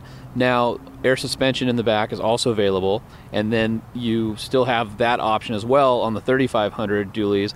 And so what you've done is pretty cool. Um, one of the tricks for Ram customers, for ever since air suspension came out, has always been to use the kneel mode to back on your trailer and pick your trailer up. Well, you guys decided to make it a feature in the truck. Explain a little bit how uh, how that works. Yeah, so if you're familiar with the kneel mode, right, a lot of a lot of people knew it was there, a lot of people didn't. Um, so we've kind of renamed it bed lowering mode, and what we've done in the radios now is we've actually brought that up as an app, or you know, you can actually put that in the first screen, um, and then that combined with a power release tailgate. Right, as you saw today, Yeah. you can back up to your gooseneck of your fifth wheel. You can drop the tailgate. You use the CHMSL cam with the centering line. One person, nobody else there with Freaking you. amazing. You back right uh, up Isn't to the it? Yeah. gooseneck. Right, if you if you drop into bed lowering mode or the old kneel mode, right, you can drop the truck down. You can put it right underneath the gooseneck, raise the truck back up. Now you still have to crank the landing gear up, but instead of sitting there, you know, in 40 cranks with a, a, a gooseneck that's at 35,000 pounds, right, you can do about 10 cranks, and after four, most of the weight's off. So it's a huge work saver. Your coffee won't even get cold when you leave the cab. Yeah, and and you know, a lot of times there's with, with the use of the cameras, it makes it really easy. Because before, right, you're trying to look over the back seat and you're trying to see the pin on your gooseneck, and you're kind of close, or you get out, right. All that you don't have to mess with that anymore. You just back up and done. So let's talk about cameras. You guys have updated the entire uh, camera system. Uh, instead of just having a backup camera with, with line grids uh, for your tires and for your hitch, you guys have a complete whole new suite of technology that goes with cameras now. Yeah, so in, in, you know in the Max or the, the 360 surround view, um, there's a forward-facing camera in the grill. There's a camera in each mirror. Uh, and the cool part about those is when you're backing up a trailer, you can actually go to like a split pane view, which gives you a view down the side of your trailer. So if you're trying to back the trailer next to the garage or into an alley, you can see both sides really well. Um, and then if also within the mirrors, I got to mention this too, right? We've got the spotter light. So if it's nighttime and you're trying to back that, that trailer down a driveway, you can shed light all on the side. So you can it really helps when it's dark out to get that trailer where you want it. And then the other thing within the mirrors is the, the convex portion of the mirror now is now power. So you can adjust both sides of the truck from the driver's door. Which is awesome. How many times have you either crawled across the cab or asked your wife or whoever in the passenger seat, hey, I need you to fix my mirror for me? Yep, yep, for sure. And then it being, you know, myself being a truck guy, that was always one of those things. So it just bugs you. it did. It did. So now, right, you just you can flip the switch and, and away you go. Um, and then you move back into the CHMSL camera in the bed, which has the grid lines for hooking up your fifth wheel. And then the, the, the camera that's in the tailgate, that actually has the dynamic grid lines plus a zoom feature. So if you're hooking up a tag trailer, you can zoom right in and you can put the trailer hitch ball, you know, right under the receiver of the, of the trailer. Really works great. I don't know what the hell he's talking about with a CHMSL camera. He said it three times, and I'm just going, yeah, I'm going to go with it. Now I have to ask, what's a CHMSL camera? Center high mounted stoplight. It's your third brake ah. light. So in the Ram, you- they have a camera and the cargo lighting and the third brake light all built into that housing. And so what's cool is they have a camera up there for if you have a gooseneck or a fifth wheel, and they also have a camera in the tailgate so that you can see a bumper pull. Right. Makes perfect sense. I just, this whole time, I'm trying like 80 different ways to Sunday. I couldn't come up with what Chim- and CHMSL meant. NVH, noise, vibration, harshness. Yes, thank you for clearing that up. Uh, just the different views, the 360 around view on the Power Wagon. You can get the front-facing camera for trail work. Um, very, very impressive. I think there's a lot of really neat tech there. Um, and speaking of tech, going to the interior, we talked about it. It's now available with the 12 inch, as just like the uh, the half tons are. Um, but there's a, a, whole suite of safety technology that pretty much hasn't really been offered in, in heavy duty before, at least not at this level. So maybe walk us through uh, some of those those safety features. Yeah, I mean, so you know, we've we've had Park Sense, um, but we've kind of upped our game a little bit with Park Sense with rear cross path, um, and we've also added additional two additional sensors on the dualies. Um, so, right, you can kind of protect those dually fenders when you're backing up. Um, we've also added forward collision warning, um, adaptive cruise. Both with braking. Both with braking, right? And uh, the ACC or the adaptive cruise, right, even with the big trailers, um, it works really well with those. So you could have a 35,100 pound trailer, set your adaptive cruise, and the truck will manage everything you need to do speed wise going yep. down the highway. Yep, yep. The ACC works great with the trailers. We spent a lot of time developing the, the calibrations and the tuning for that to make it specific for the heavy duties.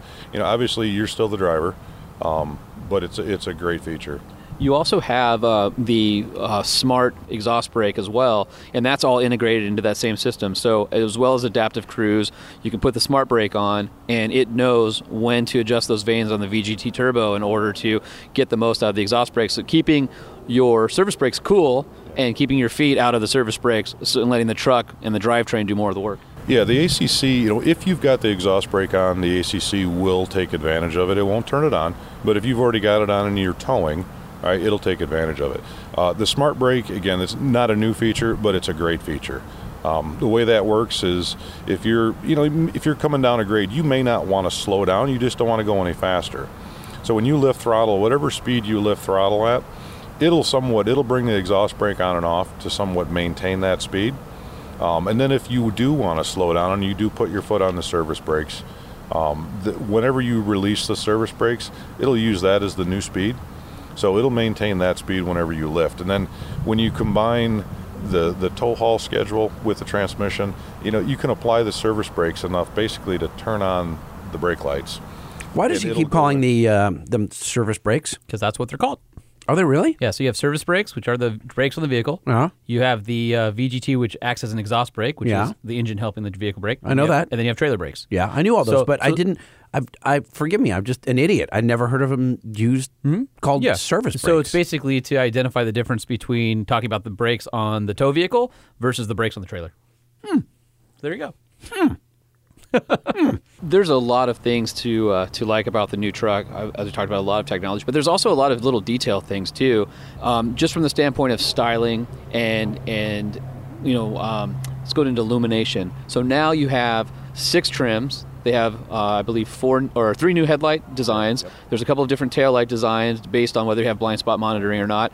But what's really cool is on the LED trucks with the signature LEDs, everything's LED. The fog lights are LEDs. The uh, is LED. The cargo lights, everything. There's no incandescent lights, so you sort of have this.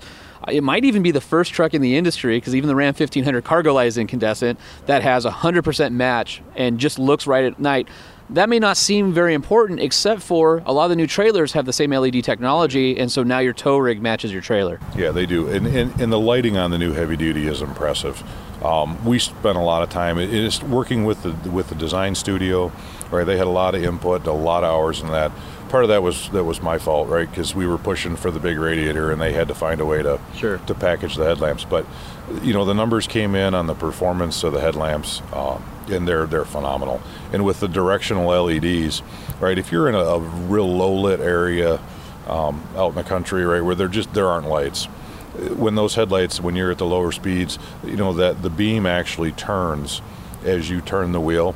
Plus, the fog lights will come on to add additional side lighting into the turns, uh, which is which is really nice. I mean, the headlights just phenomenal performance. I got to pause it there. I love the fact that he made the lighting technicians work around. Well, and that's the thing is like if you want that power, you have to have the thermal management. You have to have that 39 inch radiator. You have to have that big ass fan. And so part of the challenge was if you look and it's sort of they, they call the Ram, it has sort of a chest out look to it. Like it's chesty, right? Mm-hmm. And that's because they pushed everything forward slightly in order to fit all that in the front end. And it's uh, when you open the hood and you see all the things happening in all the radiators, man, it is uh, impressive that they fit all that and were able to get a decent looking truck around it. Yeah. So one last question, because I know there's a lot of enthusiasts out there who care about it. The Power Wagon is back. Uh, Power Wagon benefits from the 6.4 with the new 8-speed. Crawl ratio has been improved. What are some of the other improvements uh, on Power Wagon? And I I think this is probably still one of the most exciting vehicles in the lineup. Yeah, no, the Power Wagon is very exciting. I mean, it, it is still the, the most capable heavy duty off road truck that there is. As you mentioned, right, the, the 8 speed, the 8 HP 8 speed was added to that, which does improve the crawl ratio from 35 um, to 1 to 50 to 1. I mean, that's Jeep territory. It still has the lockers front and rear, it still has disconnecting sway bar, still factory lift, all right, the Goodyear DuraTracs, uh, the Bilstein shocks, but also what's new this year is a, a Warn Warn winch. Um, it's a new Warn Zeon, Zeon Yeah, th- that's the Zeon 12, I believe, and you guys went from steel cable with a roller fairlead to an aluminum hawse and synthetic, which is a nice upgrade for anybody. I'm sure weight savings help too. Yeah, I mean, between the aluminum fairlead and the synthetic rope, that was worth 28 pounds. Um, but even beyond that, right, just the usability of the synthetic rope, right, you can spool it out easy, right? I mean, it's just, it's so much easier. It to, floats on water. The cool thing is the Power Wagon, because it's hidden behind the bumper, you don't really get the UV exposure on the rope, so it, it makes it a safer choice um, for people who need to rely on that winch. Yep, no, for sure. And, you know, we've done a lot of testing with that, and uh, it performs very, very well. I've mentioned it before, but my favorite thing about the Power Wagon is you can get the 12 inch screen on the Power Wagon and six passenger seating with a manual transfer case. So it's like this juxtaposition of true truck stuff, but you still can get your technology too, including adaptive cruise control. Yep, no, it's uh, you can get the the Power Wagon fully appointed. You can even go with the leather, the 12 inch. Um, you can get the 360 camera, Or a base model tradesman. or yeah, you can go all the way base with with vinyl floors. So it, it really, you know, whether it's a, a you know it's being used for work or work for, or you being used for play, there's there's a Power Wagon that'll meet the need. Well, congratulations on the new truck. Really appreciate you carving out the time, and uh, I'm sure we'll have a lot more heavy duty questions, so we may have to seek you out in the future. Yeah, sounds good. Thanks for the opportunity to talk with you. I appreciate it. Thanks, Rod.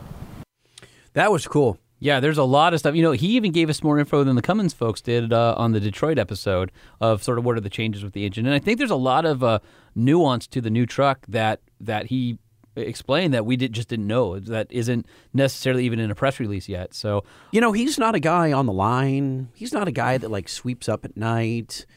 He's not. Um, he might be not a- sweeping up in the truck sales He's not, though. he's not a pencil pusher. he's not in the accounting department. He's the friggin' chief engineer. Yeah. This tr- these trucks, they're Yeah. his babies. So check this out. All right, so right after that Ram trip, I went to go visit our friends over at Chevy for the Mhm. new Silverado HD, Mm-hmm. and got to talking with some people there, including uh, Jaclyn McQuaid, who is Rod's counterpart over on uh, on the Chevy Silverado. And you talk about she's like five foot three, and he's like you know six two or four or something, and you couldn't see more opposite people, and they have the same job and the same passion. And so I had a really cool interview with Jaclyn, and listen to her interview, and then compare it to some of the things that Rod said about the Ram. And there's a few things about the Ram that are a little bit better. And there's a few things about the Chevy where Ram thought they had it. Chevy goes, nope, not so fast. Interesting. And so if you can pick up on some of those, maybe we'll talk about those at the end. But there's a ton of Chevy stuff. So hopefully you have a long commute this week because we got a lot of show left. we warned you. All right, so I'm still here at uh, the wonderful Flint Assembly Plant in Flint, Michigan, which is, uh, I believe, the oldest active uh, automobile truck manufacturing plant in North America. Is that true? the oldest automobile manufacturing plant. We've actually made Corvettes here back in the day, so it's not just truck specific, although Oh, she's got energy. Oh, she's awesome. She has like you would you would talk to her. Actually, you probably wouldn't talk to her. It's You would- you- infectious, you would- isn't it? Well, you would assume that oh, she's a she's a mom and she you know she has one of the highest positions at General Motors. She is in charge for their of their heavy duty truck lineup. And the moment that you talk to her, she is passionate. She has energy, and she's freaking so smart. And like it's funny, it's just like I said that juxtaposition where you have Rod, who is like you know the same job at Ram. Here's the thing. but they both you bring just it. cannot judge a book by its cover. You can't. These are both incredible professionals who love what they do, who probably have some of the best jobs in the industry, who both at the same time just came out with their new babies they've been working on for four or five years. And it's just awesome to hear how passionate both of them are about it. So And all babies are cute, aren't they? they are not. I will tell you that right now. They are Was it not. 18 million or something like that that have passed through the assembly line? That's that's incredible. So I'm here with Jaclyn McQuaid, who is the chief engineer for the new uh, Silverado Heavy Duty, and uh, you only have a little bit of news today, right? Only a little, nothing too exciting. Well, maybe a little bit exciting. Um, so you and I had uh, breakfast a, uh, a week or so ago, and uh, got to uh, be filled in on all the stuff that I haven't been able to talk about. So finally, we get to talk about it. How did it feel to turn to Ram and say, "Hold my beer"? You know, it felt great today. It really felt great today. We know Ram had some news a couple weeks ago, but we are thrilled with what we were able to come out with today from a total trailering and truck experience on the next gen Silverado Heavy Duty. So the big news is um, 35,500 pounds, which is 500 more than Ford currently, and 400 more than Ram currently in terms of max tow, and the fact that every single one of your dualies is capable of more than 30,000 pounds of towing, which is remarkable because those were numbers that were unheard of five years ago, and now you actually blew past them with today's announcement. Yeah, I mean, I, I thank you, and I would say it is it is the big news. But honestly, I think what it really does is demonstrate the capability of the engineering team. We recognize that although we have max towing, a very very small percentage of our customers use their trucks at that level. True. And I was just talking to Tim Herrick, who we've had on the podcast many times before, who uh, oversees all the body on frame truck stuff here at uh, General Motors. And we were talking about, you know, it's so almost to a ridiculous level for the average customer now because you need a commercial driver's license in many cases. And the fact that, you know, not everybody has a trailer or has a need, and that's a lot of weight. You're talking about over half the weight of a big rig going down the road.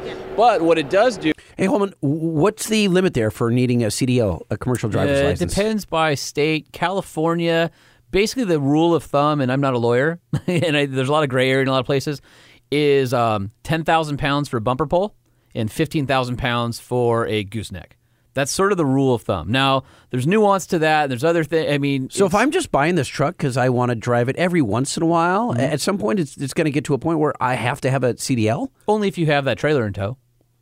Yeah, if, you're driving it empty, it's fine. But if you're towing anything over 10,000 pounds on the bumper, Mm-hmm. uh, you know, hitch, or 15,000 gooseneck or fifth wheel style, then you need a, either a commercial or non-commercial driver's license, at least here in California.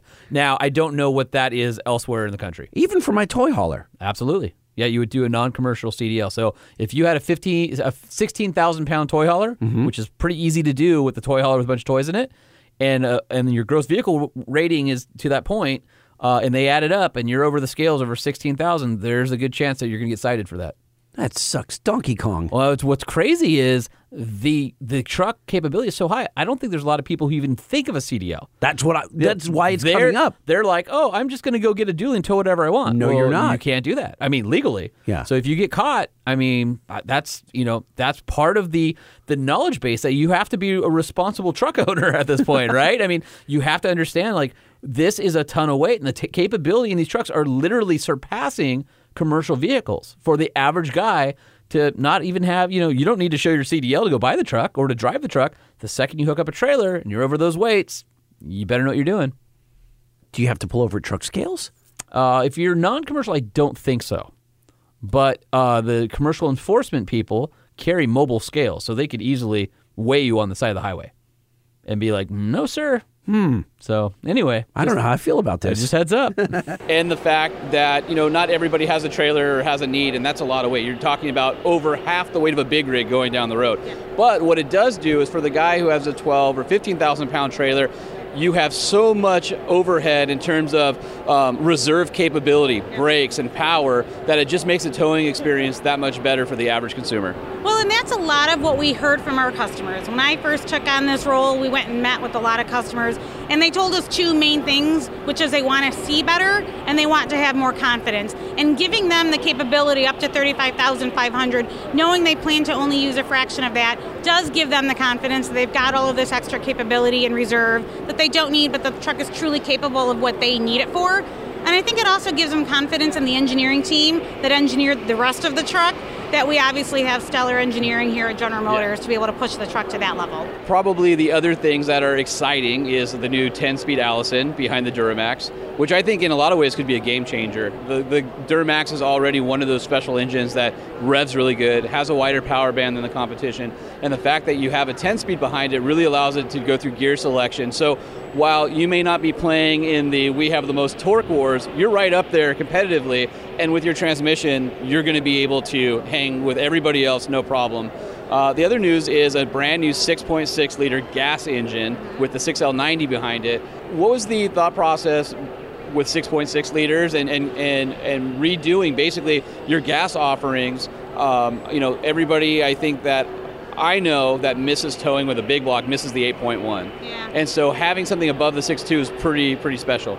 Yeah, from a gas engine perspective, really what we talked about in this space was getting it on the iron small block and going to direct injection from the port fuel injection that we have today. And we knew that going to that direct injection was going to give us what we wanted from an output perspective. Um, I've had a lot of time driving the new 6.6 liter. I can tell you the horsepower and torque that it generates and the experience that I have towing with it is going to um, be far away from what any customer expects based on the current gas technology that they may see today. So we wanted to offer our customers uh, a value proposition, but one that still gets the work done that they need to do. And we think with the new 6.6 liter with direct injection, with the horsepower and torque that it generates, mated with a proven six-speed transmission, it's the right combination. Is this isn't just a drivetrain conversation, especially with the diesel. You've done everything downstream. You have a beefier transmission, a beefier drive shaft. You have a 12-inch ring and pinion, a beefier axle, beefier axle tubes and shafts, prop shafts. Everything has has gotten bigger and and more robust. But the area that you guys really focused on a lot was confidence in towing. So you have not only a number of, of mechanical features, but a number of software and and um, electronic features that really add to the confidence in towing a trailer. And maybe let's walk through some of those. The everything from the power plug in the bed and the way you can attach a fifth wheel to the camera system and, and, and some of those other things. Yeah, we really thought about the every aspect of trailering, right? And we thought about gooseneck, we thought about conventional trailering. And again, talking to our customers, they wanted to see better, they wanted to have more confidence, and we wanted to make it easier for them too and make it more seamless. And so we did do things like putting the seven pin connector right in the bed so that when you're hooking up a fifth wheel or a gooseneck, you're not draping Yeah. cables over, right? We've got the direct wire accessory cameras that give you the high def digital, no latency, no signal interruption. But you have two ports. We do. We do. Two accessory cameras, one that we recommend to be mounted to the rear of the trailer, one for inside the trailer. That rear trailer camera, Yeah, let's let's talk about why you recommend it being uh, mounted at the rear of the trailer because that is really cool. Sean, I'll tell you why we recommend it being mounted on the rear of the trailer. Where it's mounted in line with the tailgate camera, we stitch together those two images. And by stitching together those two images, we virtually make your trailer transparent.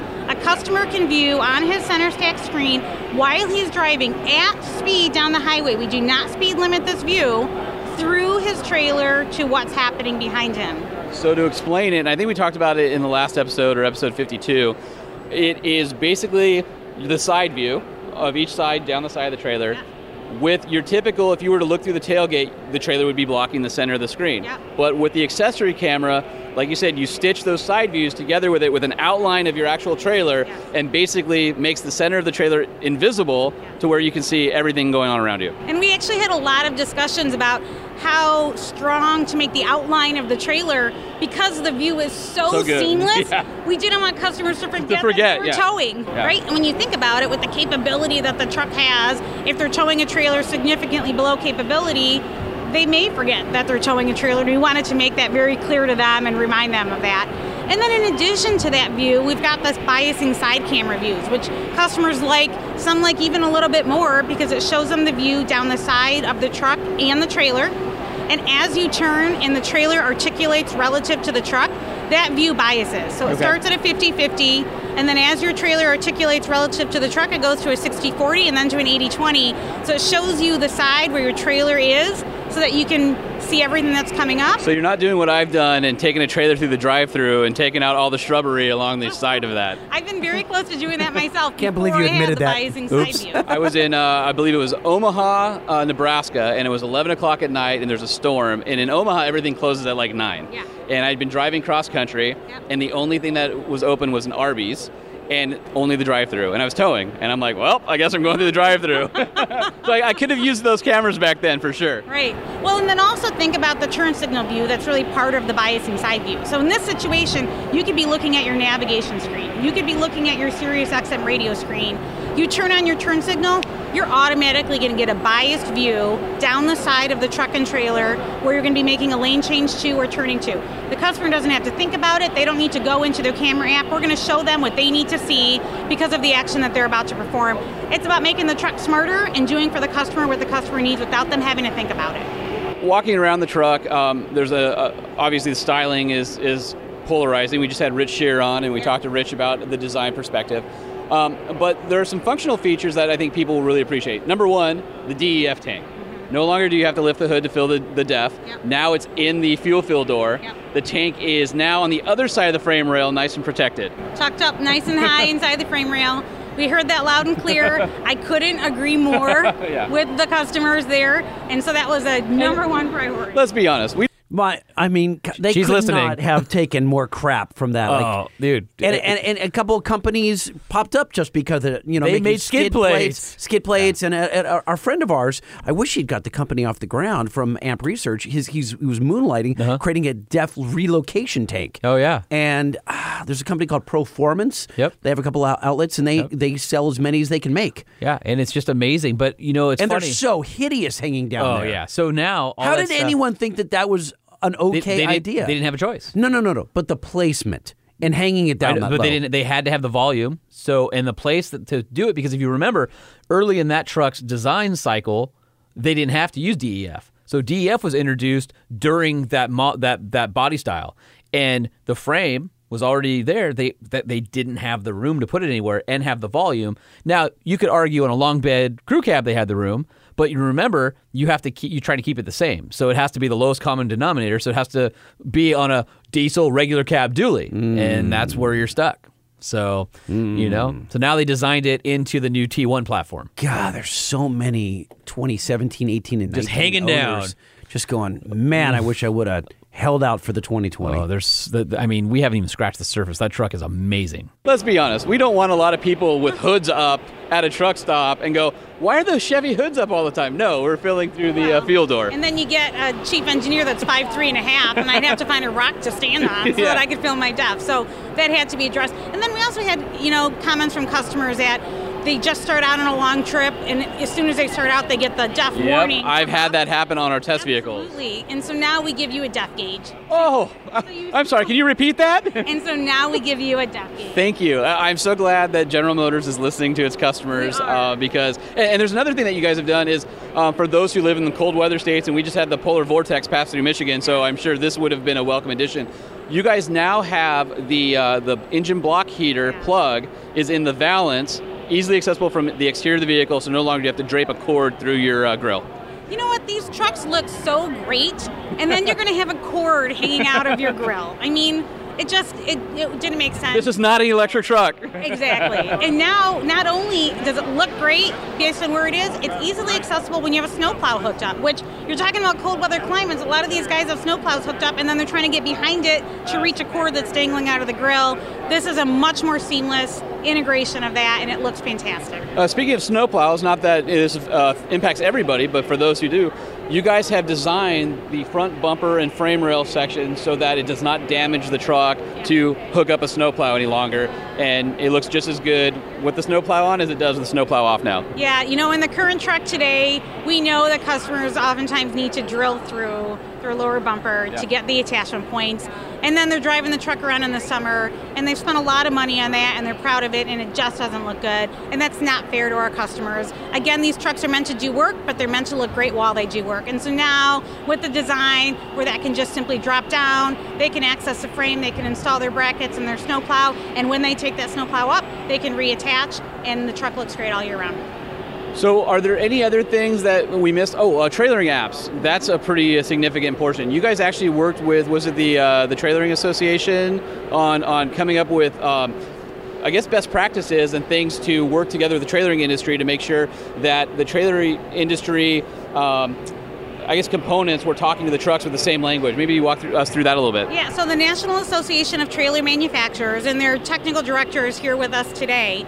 Uh, we partnered with them several years ago and have met with them many times to talk about how we want the trucks and trailers to communicate and what information it's important for the truck to know about the trailer so we can give the customers the information that they want and need so they can make smart decisions about how their trailer is functioning, trailer tire pressure, but also trailer tire temperature monitoring as one example. Which I think is unique. I think other manufacturers now offer uh, uh, the ability to monitor trailer tire pressure, but not heat. You guys do heat.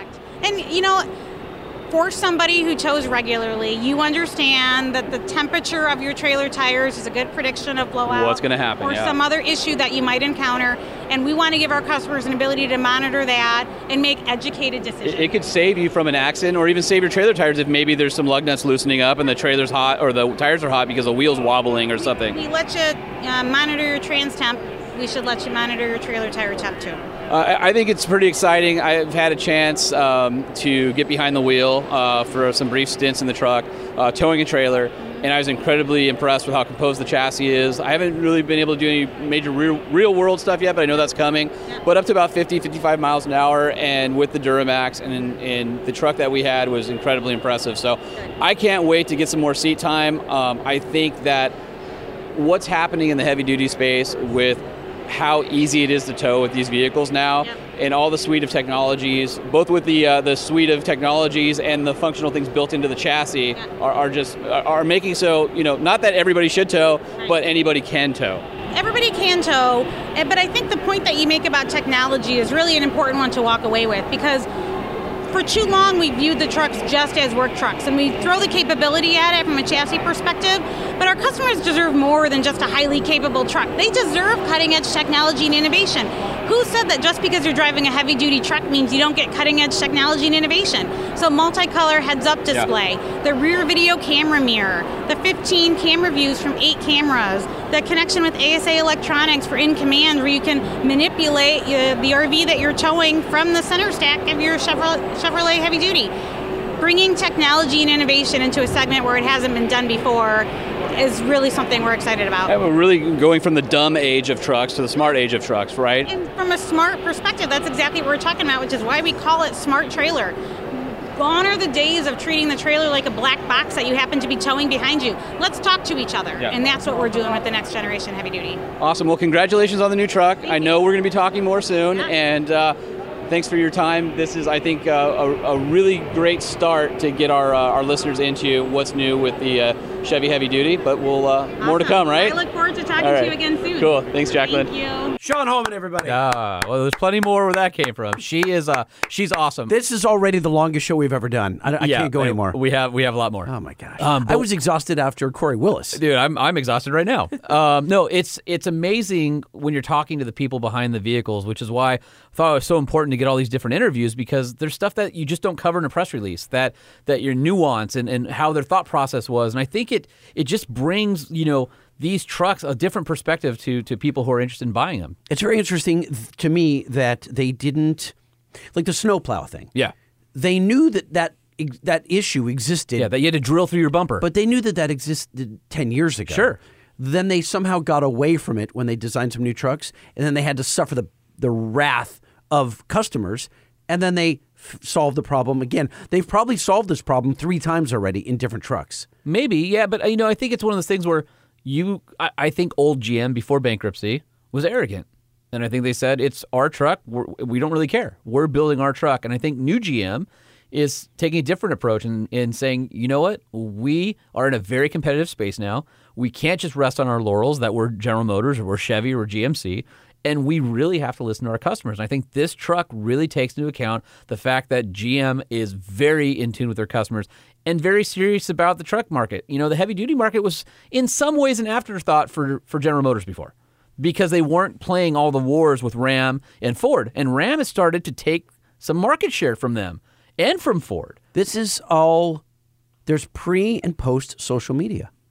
Maybe. Because now, but there was a time when GM could just receive letters, Yeah. right? And then the and the Round fee- file. and the re, yeah the round circular file, and then the, and then they're dealers like, Yeah. well, our customers, they're like, whatever, man, Yeah. just go sell more parts. Yep.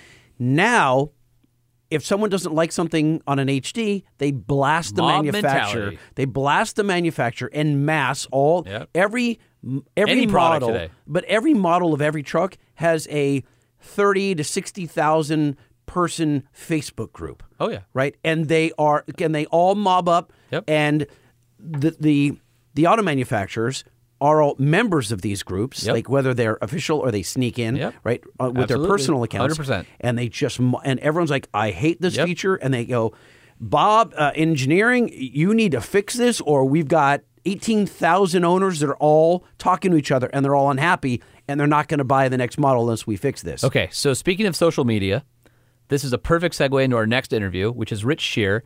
Rich Scheer is the head of design for uh, exterior design for Chevy. Why don't you get heavyweight next time? And uh, I literally asked him. I think I said, "You have a bounty on your head right now." Let's get into it. Hey everybody, this is Holman. I'm at the Flint, Michigan assembly plant uh, for General Motors, the home of the all-new Silverado heavy-duty truck, and I'm with, with Rich Scheer, who is the head of Chevy Truck Exterior Design. Is that correct? That's correct. All right, so uh, the internet uh, seems to have a bounty on you right Yeah, now. Know, they had some fun with us. Yep. Um, you and I talked back when the uh, when the first of the uh, T1 platforms came out, which was the 1500. Yep. And one of the things you told me at that time um, that I was actually uh, kind of carried with me, and what I've told people is you approach the exterior design of the half ton as if you were skipping a generation. And and the mi- the mission for the design department was we want to do something more revolutionary versus something evolutionary. And then you got to work on obviously the heavy duty. That's. And it's completely different than the half ton. So maybe walk us through that a little bit, and then walk us through some of the design decisions because it is revolutionary. It's Oh, it's it's almost jarring if you are not expecting it to be this ahead of its time, and what you think will happen over time as people get used to it. That's true. I mean, uh, when we did the light duty, it was very important for us to take almost a two generation leap. Um, you know, when we introduced our last generation truck, you know, some of those same internet folks were honest about being too conservative, and it was an old chassis, right?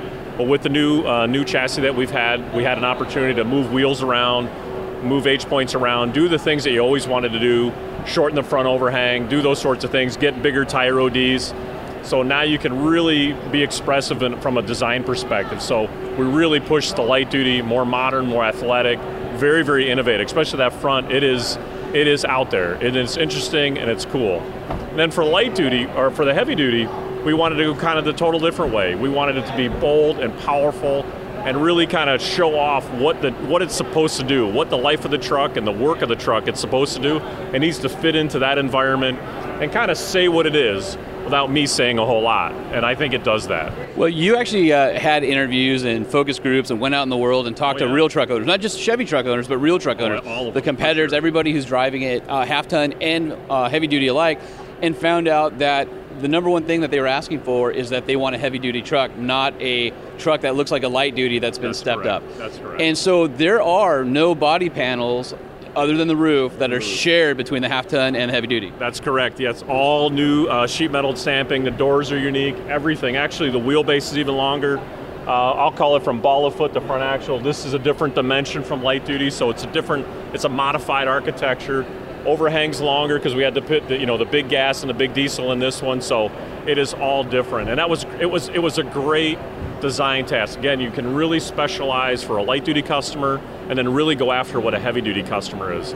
Okay, so let's uh, let's move on to the bed over here, and uh, you guys did something that's a little bit different uh, between the half ton and the heavy duty. So why don't you explain the, the thought process and, and how you accomplish the way the bed sits and access to it? Yeah, absolutely. Um, for the bed and the bed height in particular, you know, if we were to if we were to share the same box, we would have either had to compromise height on one or the other.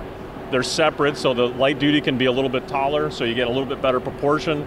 But on this truck here, where fifth wheel trailering is so important, we've actually kept this height to ground the same as our current truck, even though the truck got much bigger. And so again, it really kind of from a design perspective gave us a very different proportion. The front end's up, the roof is up, but the bed's low. But it is uh, very important for truck customers when they're using it. And every once in a while, you'd hear truck customers say that heavy duty guys like, "Hey, I'm I'm in a fifth wheel. I'm kind of at an approach. I get at an angle and I start to bind." Well, how, how many Right. times have you seen the top of the rear bed corner Oh, yeah. smashed by the uh, trailer? Yeah. And so that was something important for us to not go any higher, make sure it's lower. But I'll tell you, it, it really challenged our team that we got separate tooling for this, and it also gave us a different design uh, vocabulary. And even the fact this, the height of this is down over over an inch. I think it's like 30 millimeters or so from where the light duty is. So again, different proportion, but it's done because this is a functional tool. It's got to work. It's Yeah. got to do the job. And you So need to have right access. the customer. That's correct. You know, and you guys have the corner step, which has been sort of a staple of a Chevrolet design. You added it to the entire lineup uh, just a few years ago, but now you've taken that a step further by introducing the bed step, which is now ahead of the rear axle but behind the uh, C pillar, so the front of the bed, and it holds up to 500 pounds right, and yep. allows you to really be able to access the bed from the side, which is difficult to do on a heavy duty. It is, and I, I'll tell you on the other thing on the on the bedside step. I think what's great is that not every truck will come with running boards, right? And so you got work trucks and a lot of fleet trucks that will not have it. And so when you don't, you know, when you have running boards, you'd say, well, why don't you just jump off the running board? But not every truck comes standard Right. with it. It's something that you have to buy. So for those customers that don't have it, and even when you do, you can kind of step up on it, and it really gives you great access to the front of the bed.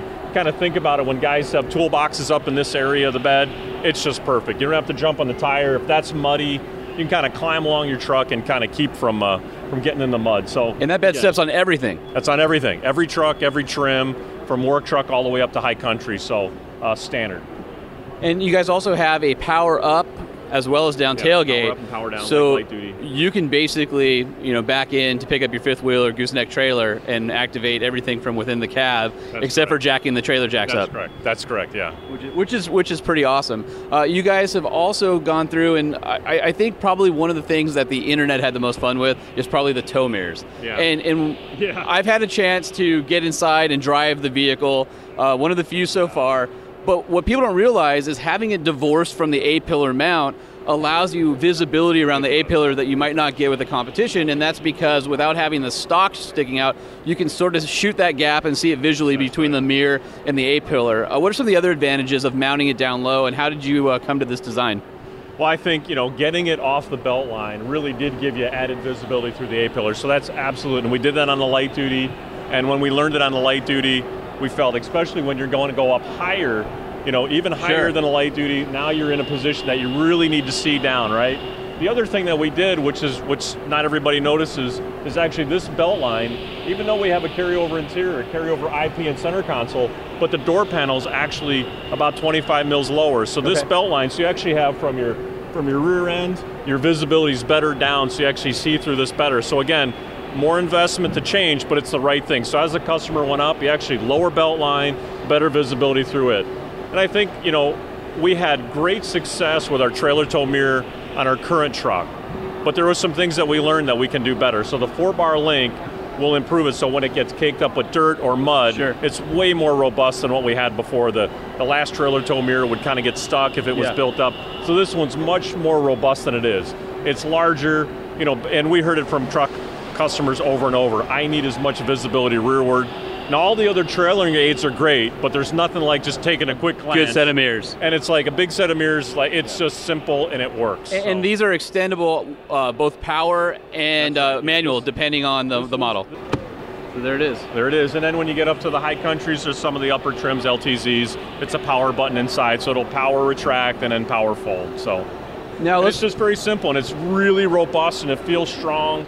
And it's got great LED lighting. I've noticed that it looks like the entire truck is LED. Are, is there any incandescent lights? It looks like everything matches. There is. There is incandescent lights. There is So uh, it's funny because we were talking to Ram that Ram was the first manufacturer that on their LED uh, lit pickup trucks, everything's LED. Right. And now Chevy's like, hey, we're, we're joining the fray. so on the lower trim levels, as he, he'll talk about, they're still incandescent, but on the higher trim levels, LED is again uh, an aftermarket thing that's becoming huge with the OEs because people want matchy matchy on the trailers and all that kind of stuff. There is. There is incandescent lights. There is on on the LT on down.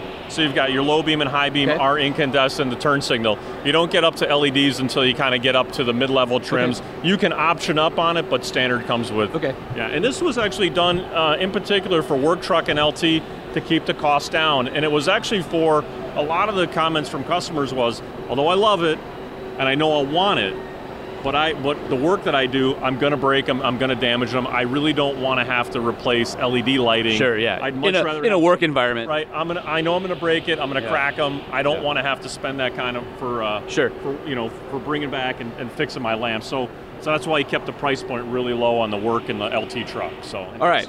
So let's address the uh, the elephant in the room because I, I'll get yelled at if I don't ask you about the grill, and I want I want you to uh, to talk about it. So Before we go any further, it looks like most of the grill designs on heavy duty have the Chevrolet spelled out. That's correct. And the high country goes back to the bow tie. That's the bow tie. Right? Personally, when I saw the in the internet, when I saw the very first pictures that were released, it was like, ooh, I'm not so sure. When I saw the high country in person, I was really impressed. I love the look. I love the bow tie. I guess I'm more traditional that way. Yeah. This is still growing on me. Yeah. Um, we've so we've you guys have the glow tie that you can get right, That's the light up, and you've That's got the flow tie Yeah. on certain models where the uh, the airflow, like on the heavy duty or the medium duty, can go through. That's true. I've Yep. coined a new term for this. I because we've been looking to try to right, find I- a new term. I've got two. help me out. All I've got two, and you can choose which either one. So I coined this, and I put it. I hashtagged on Instagram so that I can be the you know the Truck Show podcast started this. It's either the Flogo, Logo. All right, that's cool. but wait, I, like I, think this one's better. Good. This is the Chev Flolet. Oh, I like it. I like it. Yeah, yeah. We've actually kicked that one around. It's hard to say it though. It doesn't. It doesn't really roll, The but logo. Wait a minute. He said he kicked that one around. I know, but he didn't hashtag it on Instagram, so we still own it. Yeah, that's right. I love that you pitched that to Oh, him. dude, I'm like, I'm in there. I'm going. We got to talk about the grill. logo is like that's, Logo's that's- nice, right? all right, That's got a spring to it. I like it. So let's talk about it. Uh, Talk about the grill. Obviously, you guys have to have a huge opening because of the right. thermal management of the drivetrain, that massive radiator, and so some of the hard points of the design are constrained on what the engineering needs are in airflow. That's exactly right. Yeah, if, if you you know when Jaclyn was sharing her presentation, Yep. you saw that you know that massive. I remember the first time we were looking at the packaging of the front end and we saw that fan. We're like, uh oh, oh my god! You Yeah. know, some of uh, some of our early sketching. You know, we had some horizontal lamp. That that the fan is 28 inches in diameter. Yeah, something like that. 28 inch fan. I believe it's variable speed too. Like it is Just a beast. massive. It looks like uh, the uh, the cutaway, the cha- or the rolling chassis could just take off if it had wings. It does look like a plane. You're right. Like you got a Cessna that has nothing on that fan. You know, we had some horizontal lamps, and we realized quickly where the CRFM was going and the cooling that's needed. Um, all of our grills, all of our grills, or all of our trims can have that diesel in it.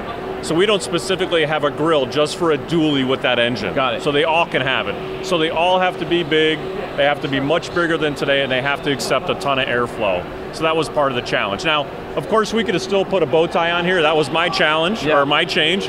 But I'll tell you what, on the light duty side of the business, when we went work truck custom and custom trail boss, and we put the Chevrolet, the Flow Chevrolet uh, a grill bar, you know, customers just saw it, and we it, it really kind of spoke to us as something that was kind of work oriented, a little more functional. right? It didn't have the jewelry of the Yeah, bow tie less on it, pretty. right? Like we took the bow tie off the back and we stamped it in. It's like just more genuine, real. It's like what work truck. So we always kind of felt like, hey, the work truck is kind of on the low end, but for our feeling on the heavy duty truck, every heavy duty truck is a work truck. They all are. Yeah. No matter if it's if it's truly the work truck or even when you get up to high country, that person that's got that high country, it's because they're they're working to pull this thing. Yeah, absolutely. And so, but we really By the way, we're pointing at what this is probably a 30 foot double axle uh, fifth wheel, looks like. That's correct. Yeah. And so, I mean, you know, this this person that's buying a high country, it's still a work truck. It's still a work truck, and we love the graphic.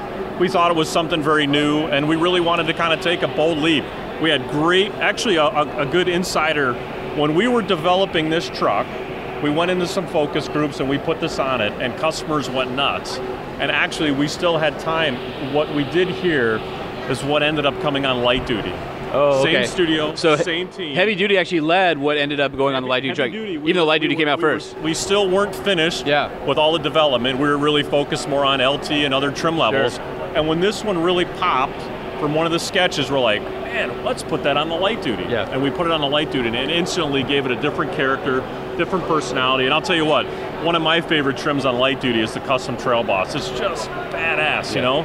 And so uh, it is something different. I think customers will get, you know, I think they'll be intrigued with it, and I think over time, I think they're going to love it. You and They're I have talked about this before, and I've always been a proponent of of taking the back seat and not jumping when I see a new design because over my time in the automotive industry, probably over 20 years now, for me, the things that I liked right away got old and stale really fast. And the things that I wasn't, the, the, the designs I wasn't sure about in the beginning, ended up being things that I thought were more timeless and wore well over time. And I'm, I'm guessing that's probably what this will be. I think people will get to see the truck and the scale, the size, And I think that over time, I think I, I told people, don't worry, it's fine. Yeah. Nobody died. Everything's Yeah. okay. It'll be fine. And the truck's fine.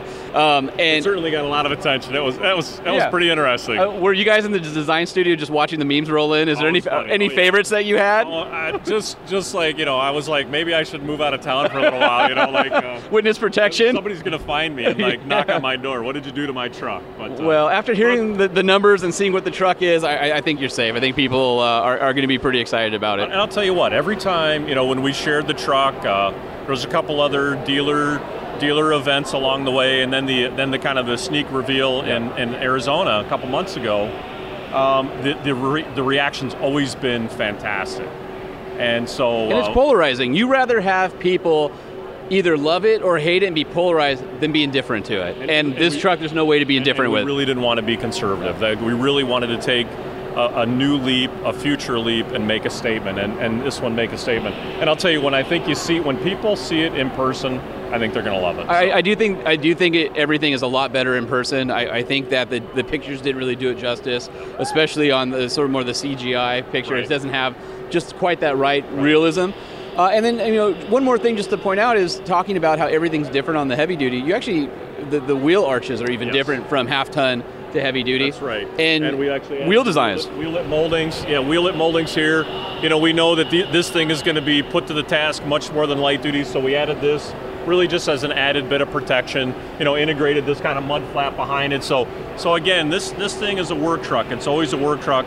Wanted to make sure it was protected as much as possible. Well, congratulations on the new truck. I know there's a lot of excitement and anticipation behind it. I know a lot of people are going to be very interested to, to see it in person. So, uh, again, congratulations, and uh, I'm sure we'll talk to you soon because I know you're not done having news out of the uh, Chevy studio right now. Yeah, oh yeah, we're having fun. All right. Thanks so much. I Appreciate it. Thanks, Rich. Awesome. Yeah, thanks. So you know who's to blame for the grill? Rich? Nope. Who? Frickin' focus group. Regular schmoes like us. Yep, it's your fault. They're like, I'm in. I love that thing. There's 16 people sitting in No, a room. You know who it is? W- No. It's all the Ford and Ram owners that they invited to check out the new Chevy truck who are like, yeah, that looks great. wink, wink. Sabotage. Uh, honestly, uh, seeing it in person and and and seeing it in different colors and, and different trims, um, it's, it's definitely b- better and a different look in person. So I think before you pass judgment on it, uh, I would I would go and see the truck in person first and then figure it out. Because once you see them on the road, dude, I will tell you whether you like the design or not, that thing has some serious road presence. Remind me when we're going to see this on the road? The first ones roll into dealers when? Ooh, I think like summertime or something like that. Okay. Um, or they start building them in summer, so like the end of summer, something like that. Okay. But um, yeah, when you see the first one on the road, you're going to so be like, "Whoa, look we'll at that thing." see at least one or two at SEMA. Oh yeah, Yeah. yeah, absolutely. Yeah, Uh, it's it's there's a lot behind this truck. In fact, uh, the next piece is uh, the transmission guy who oversaw the 10L1000, which is the new Allison. And this is what's really important is there's a lot of conjecture, like we talked about earlier on the internet, about oh, it's just a licensing. It's just Allison just branded it. I actually talked to the assistant chief engineer on this uh, program, and he tells the backstory of exactly what Allison's involvement was in the 10 speed. And so we have the final word right here on the Truck Show podcast for anybody who hears their buddy go, no, that's just an Allison licensing. They didn't have anything to do with the GM Trans. Ah, but it's not. All right, so I'm here with David Ames in front of a, I believe you're calling it a 10L1000. That's correct. How And doing? what's your title?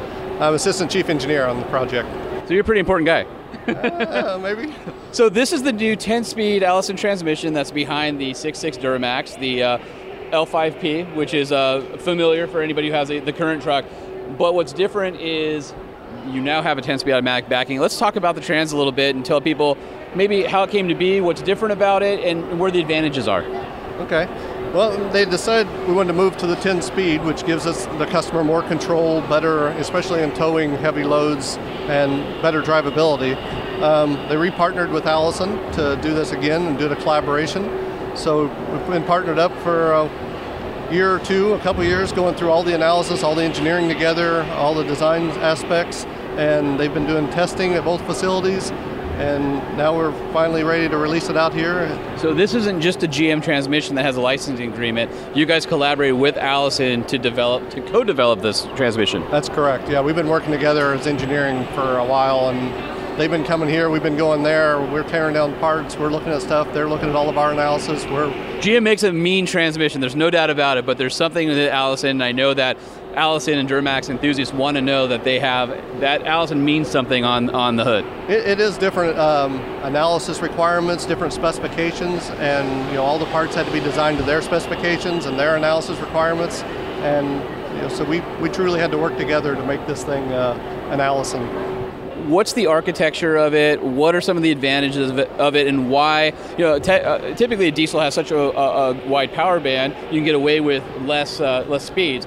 But I think there's some advantages that come with a 10 speed that you're unlocking more potential within the engine. Right. I mean, and you're right, as far as the diesel has that a lot of low end torque. But the place where you really get efficiency is if you can get a lot of overdrive, that low end torque can, can cruise you down the highway, Sure. so you get you gain efficiency. The other place where I really notice it is going down a large grade, down a big mountain. Um, sometimes you want to use the engine braking, right? And that exhaust brake works really well, but sometimes the range just isn't quite to meet what the traffic is ahead of You're, you. you're off a little bit. You just wish you had that one in between. Just keep tapping the brakes, and then you decide, okay, I'll downshift, and then all of a sudden you're going too slow for the traffic around you, and then you're upshift.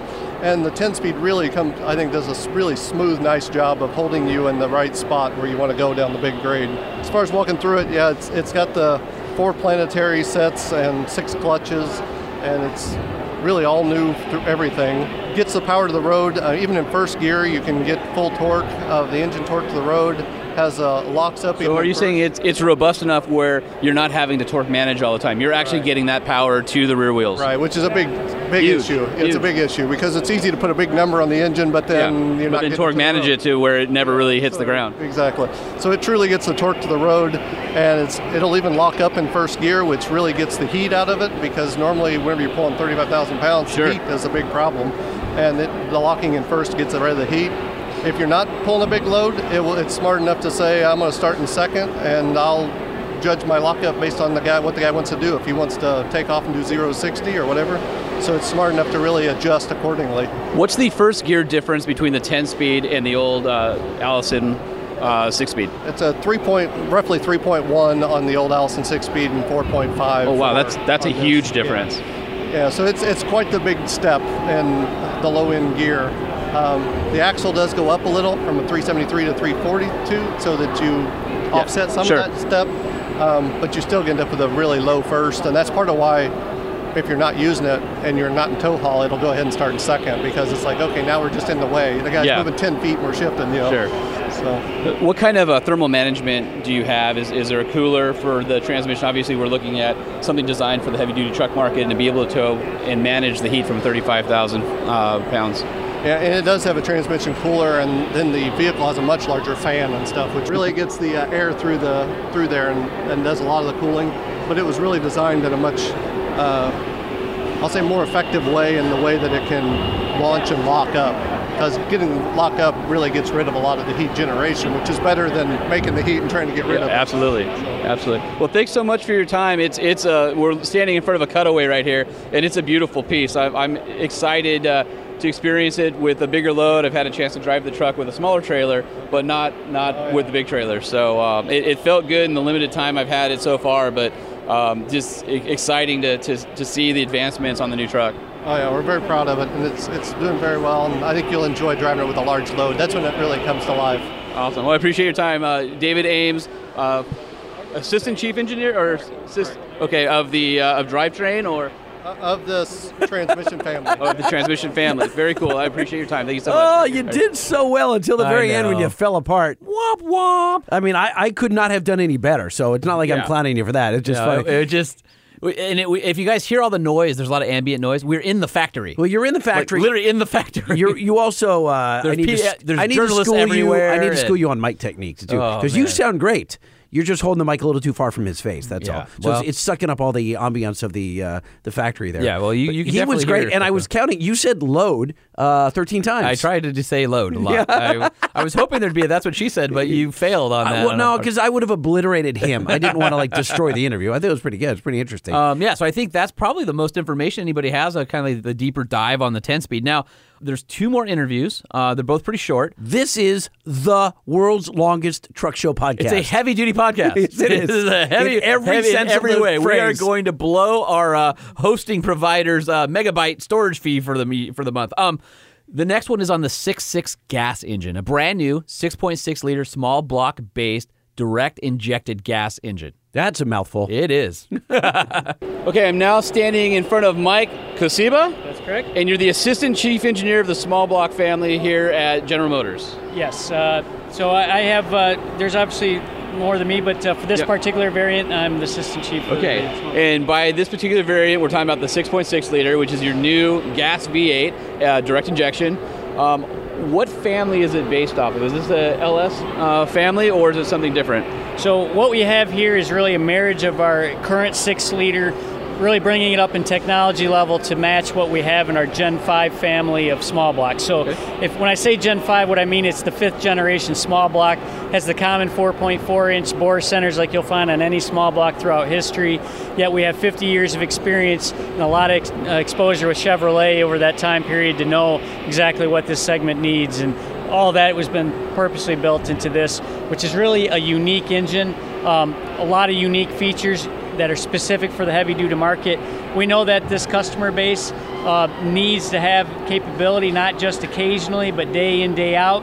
So we specifically engineered this to have uh, class leading uh, torque at 464 foot pounds and not just at the peak. It's 20% improved over the whole torque range. So whether Wow. you're pulling a stump or you're towing a big trailer up the mountain, this has the capability to do that not just once, but day after day after day. Very unique and stringent durability standards that are very specific to the heavy duty market, and that's what this uh, application has to meet. And so we're at 401 horsepower, 464 torque. Um, why 6.6 liters? What, was that the uh, the most you could bore? Is there any other magic of why, or is it just the best mix of economy and power? I I know a lot of people are wondering why 6.6. So obviously, you, you hit it exactly. Uh, for us, we know it. This is always a marriage of, of different factors. We want to make sure you have the torque and the power that you need to do the job, but obviously minimizing, make sure that you're not getting too thirsty at the pump, and obviously to make sure that uh, we've got great efficiency and also to have the right uh, emissions that uh, are obviously a very important factor as well. So you said there are a number of unique features uh, to this engine. I know one is going to be direct injection. It looks like it has some really long intake runners, which I'm sure help torque. What are some of the other things, if we walk around it, that you guys are really proud of that you built into this platform? Okay, well, let me give you the standard. Um, so it's a gray cast iron block, um, which uh, obviously our outgoing six liter was also. But uh, this is a unique uh, architecture block, has inner bore uh, cooling, um, which allows us to get uh, under severe usage, you get uh, additional cooling towards the top of the bore. Um, also has a hypereutectic piston that is unique for this application.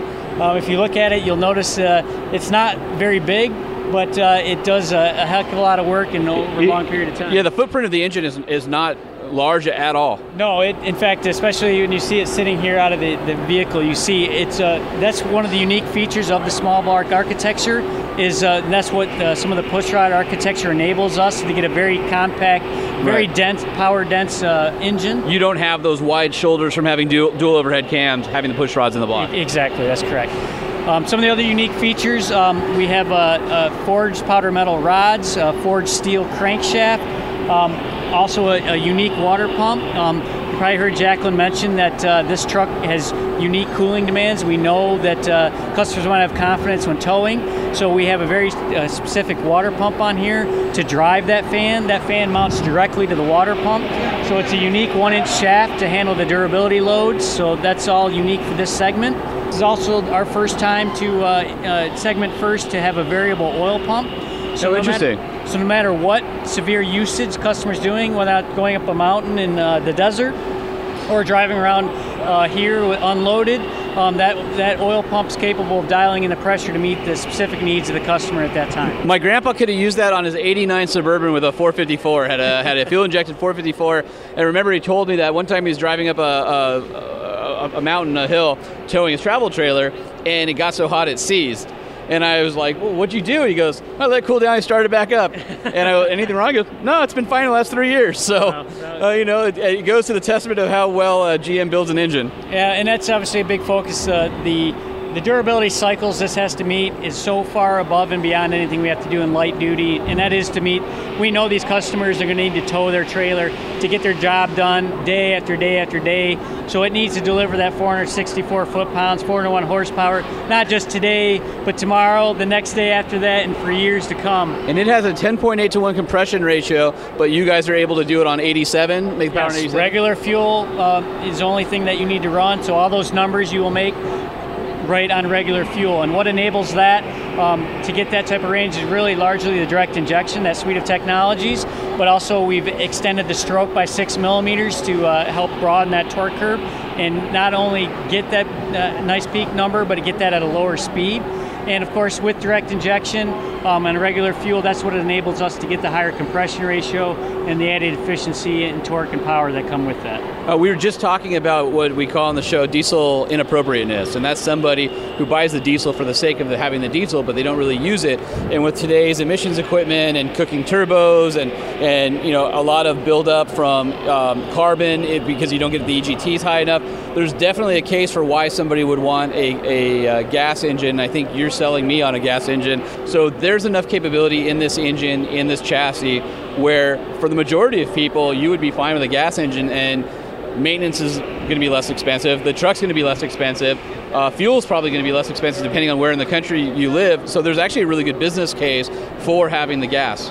Yeah, I'm very proud of what we have here to offer. With the increased torque and capability, we're really, you know, reaching hist- like historically where diesels have been in Sure. this segment. So we now have a, an opportunity here to offer our customers that flexibility. You get all the convenience of gas at potentially a lower cost, yet get all that capability. We know there's a lot of customers out there that they're not sure what they need to tow. Right. They may opt for the uh, the additional capability, but 17,000 pounds. Um, I have snowmobiles. I have a Yeah. you know a travel trailer. You may have a 12,000 pound travel trailer and you still have 5,000 pounds of, of overhead. and this will this will tow that with confidence without even batting an eye. It's uh, it's quite. So by no means is the gas heavy duty the penalty box. You can do almost anything that you'd want to do in the gas version, and uh, it's, it's going to be a good choice for a lot of customers. All right, well for gas guys everywhere, we appreciate it, and congrats on the uh, the new truck and the new engine. Thank you very much. Wow, it sounds uh, appealing, dude. Seventeen thousand pounds, four hundred pounds. I mean that that was one ton territory like a decade ago. Yeah. like not that long ago. That's that's crazy. Uh, and we've got one last one, and that's of the uh, the engineer on the 6L90, which is the uh, the six speed automatic that everybody's familiar with that backs the 6.6. And uh, this guy's pretty uh, pretty interesting. All right, so here I am in, with Rich Marduz, and Rich, what's your uh, title here at General Motors? I'm the assistant chief engineer for all the six-speed transmissions that we do. So we're standing in front of a cutaway of the venerable and robust, well-known 6L90 transmission, which is fairly legendary with small blocks in within the walls of GM. And you guys have decided to pair the six-speed transmission with the all-new 6.6 gas offering in the Silverado HD. Yes, and we felt that since it's already been tried and true, and customers love the combination of the small block gas engine with our 6L90, there wasn't really a need to change it for this, uh, unless there was a need from a mechanical standpoint, whether or not we could make modifications so the transmission could handle the engine. And you guys have had really great numbers in terms of warranty claims and uh, ownership and, feedback. Yeah. Yes, we have. And so what we did, we got the torque and horsepower curves from the engine team, and we basically analyzed every mechanical component from the front of the transmission to the back of the component. Fortunately, we found out immediately that our gear set was fully capable of handling the additional torque and horsepower. Uh, all of our shafting was fully capable of handling the additional torque. The only areas we had concerns with were in the torque converter and in our clutch packs. Uh, from a torque standpoint, the current torque converter wasn't capable of handling the new torque of the new engine. So we took two existing torque converters, one currently used in some diesel applications and one currently used in, in our current gas applications. We pulled out the torque carrying components from the diesel and we married them with the damping and the spring components from the gasoline engine. Since their firing frequency is a lot different than a diesel, sure. we were able to put those components together without creating any new ones and came up with a torque converter that's fully capable of handling the increased torque of the engine as well as handling the damping necessary for the firing frequencies of the engine. When it came to our clutch pack, it was obvious that each one of our individual clutch pack wasn't capable of handling the additional horsepower, but we were able to add one clutch and one backing plate to each clutch pack, and there was enough room in the existing space to fit that in by just moving our snap. I think that sounds like an old hot rodder trick because I'm sure there are people out there already with the 6L90 with gas applications who are doing just those mods in the aftermarket. We have been told that several have done since this same transmission was also in the Cadillac CTS-V sure. and the Camaro ZL1. I mean that that is uh, some some royalty within the walls of, of, General Motors. So to see the, the pedigree of that transmission show up, it, it sounds like it was definitely the right choice for the 6.6. Yes, and the vehicle drives amazing with, with that combination. The only other thing we did is we have so much confidence in this transmission. We didn't think it was really necessary for a customer to have to check their oil levels, so we've eliminated the dipstick in this vehicle.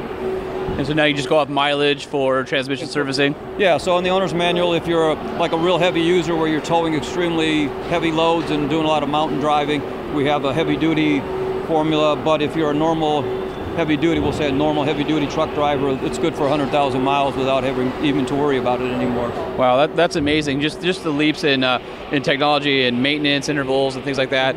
You know, I think uh, one of the benefits of having the automatic transmission and the the gas six six together is when you are comparing it to the overall cost and maintenance and additional fluid of DEF from the diesel standpoint, it gives somebody a, a way to enter into heavy duty capability at a lower price point and and still have lower running costs as well. Correct.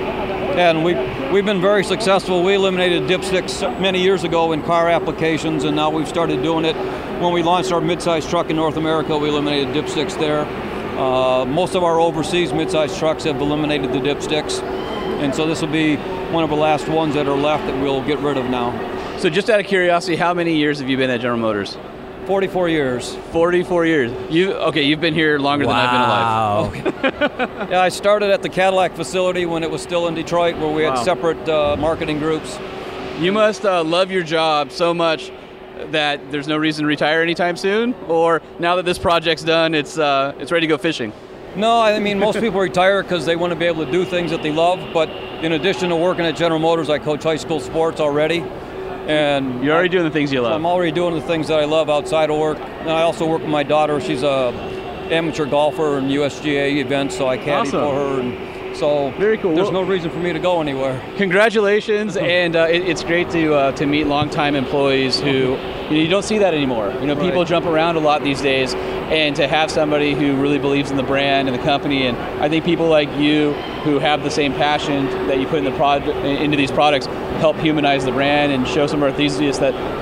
It's not GM just isn't this monolithic corporation. It, it has a heart and soul with people like you who have de- dedicated over four decades to uh, to you know GM products, which is which is awesome. I'm pretty proud of that. 44 years. Wow, he's almost been there as long as the small block. yeah, right. so, huh? I mean, that's just that's unbelievable. So I know that this was a long show, and we we hit Ram. Mm-hmm. Uh, we still have got to do driving impressions in the future. We hit Yep. General Motors, uh, Silverado. We Mhm. still got to do the driving impressions in the future on that. Uh, I just wanted to bring up Chicago Auto Show is going on right now, and there's some crazy news today that we'll cover in the next show. Uh, one is the Tacoma gets a freshening. Ram has a new tailgate to rival General Motors. What? Uh, Land Cruise. Oh, and they're just running all of the uh, tailgate commercials right now. Well, it's funny. You saw them during Super Bowl. Did you see the Twitter war? The what? There's a Twitter war between GM and Ram. No. Oh, so General Motors or uh, GMC, the GMC brand. I don't follow anything on Twitter. I hate Yeah. Twitter. So with the a passion. The GMC brand basically called the game on the Super Bowl for their tailgate and Okay. tagged Ram. Oh, what? And Ram had a GIF of a ref doing um, doing the the hand motion for false start. Okay. And said, "Hey, that's nice, but wait till February uh, sixth or seventh when we're going to announce our tailgate." And then GMC popped back with something. Ram popped back with their Motor Trend and four wheeler and truck trends pickup truck of the year. And GM said, GMC said, "That's a nice truck" or something like that. It was really funny. Wow. Like, like they were just having it was whoever's That's doing amazing. whoever's doing their social media account. It was it was pretty uh, it was pretty awesome. So I wonder if it was a, a junior level social media person or if it was like Yeah. the head of marketing. I don't know. I don't know. But and were they doing it sitting on the couch? probably right. Yeah. Um, but yeah, it was just it was really funny. Can you imagine the world is watching General Motors and Ram? Yeah, go back and forth go back tailgate. and forth, and it's just it's someone just sitting on the couch, just watching the game, Dude, it's hilarious, right? and they're so- doing it with their, they're not even on their phone. They're not even at work. phone, and they're like, and they're they're tweeting from General Motors, Right, right. so, so again, uh, 2020 Tacoma got some updates. The Land Cruiser Heritage Edition, the 2020 Silverado HD, which was in this drop. Uh, the uh, the GMC Sierra uh, obviously is pushing their tailgate hard, and um, we can't forget the one thing that needs to be mentioned right now. Decked and Nissan. Not yet. Okay. The 2020 Ford Super Duty. we haven't even touched that yet. Oh my lord! So Ford came out on top of GM's announcement for the Chevy Silverado HD. Yeah. And put out a press release, had some people out early the week before, and said, here's the news we're going to break. GM's uh, 6.6 push rod gas engine. Yeah. Super cute. Cute. Here's our 7.3. Oh, they said cute. They oh, Here's our it. brand new 7.3 gas push rod engine that's going to be in the Super Duty for 2020. Oh man, We're not going to tell you how much power it makes because we're not ready for that. We just wanted to rain on your parade. Oh, and by the way, uh, Ram, that 35,100, super, super cute. GM, congratulations on your 35.5. You just wait till later this year when we're going to have some news of our own. Oh my lord! So I we're can't- do you- do you know yet, or We're you- no, you no. They haven't know? told anybody. Okay. We we have not seen the end of this volley of wars. Ram's like, ooh, us. GM's like, not so fast. And Ford's like, uh, uh you two. We got this. Just yeah, yeah. We got this. So I'm guessing probably Texas State Fair later this year because that's where uh, Ford Oh. loves to do that kind of Super Duty announcements and stuff. Just um, just stay tuned. We got a ton of truck stuff that we still got to cover, but we haven't even. I'm just, I'm just, I'm absorbing it because it, this is really fun to watch. It's incredible. All right, well, we got to wrap this thing up, man. This that's is, not uh, bad. It's the HD episode. HD episode. Hope you guys enjoyed it. Shoot us an email. Let us know. Truckshowpodcast at gmail.com. The truck show, the truck show, the truck show. Oh, oh. And we also, oh, you were going to do it? I'm going to do it. Oh, you want to do it? I want to do it. Well, yeah, you need- you got, did got to call our five star hotline. We didn't get to five star hotline, true, but we we, want you to call us. So 657 205 6105. 657 205 6105. Leave us a message and we will play it back on the next show. We had a bunch of messages for this show. We just don't have time. We want more. Because if you're listening, if your commute is a half hour, Mm-hmm. you are now on Thursday before you get to this part of the show, right? And then also, don't forget us on our socials at Truck Show Podcast on Instagram and on uh, Facebook. And also, uh, check out our Facebook page because we have the details for our listener meetup uh, at Lone Star Throwdown in Conroe, Texas. And That's Saturday, the 23rd, right, of February. and we already have over 30 people interested and six people confirmed RSVP to, Oh, our, wow. uh, to our meetup. Oh, we need are like five. Well, we we're good there, so Okay, nobody good. else come. Okay, no, no, we're no. just kidding. We're gonna bring you to uh, show up, yeah. We'll bring some T-shirts. We'll bring some uh, some stickers, and uh, man, we I just feel like there's so much going on in the truck. I could do four more shows like this this week. I'm exhausted and I need to go home. But we before we do, we got to thank Nissan, our very proud sponsor, and we really thank you guys for supporting the show and helping us get through this this 65 hour episode. well, and and don't forget Nissan, uh, the Titan and Titan XD. You gotta love the five liter Cummins. You heard Corey earlier. He loves he his. Was, he, yeah, he was. A, I had no idea he was a Cummins uh, a, a Titan five liter, yeah, exactly. Uh, five year, hundred thousand mile, and also Decked. So if you're looking for a great uh, weatherproof locking storage solution for your truck, van, or SUV, why not? is it? Like fishing supplies, your your snowboard gear, whatever you need. Yeah, Tools, decked.com. anything that rolls around in the bed of your truck, they will Like, take care uh, of it. A dead body. I don't know. They're kind of they're kind of no. If you do the wide side, maybe. Okay. Um, maybe a live body. Okay. I, I don't know how you like to carry the bodies in your vehicles. This has suddenly taken a very morbid turn. I think you need to. could you take a nap in one? Um, I'm too wide. Right. Oh, Uh, you're We're you're both too wide.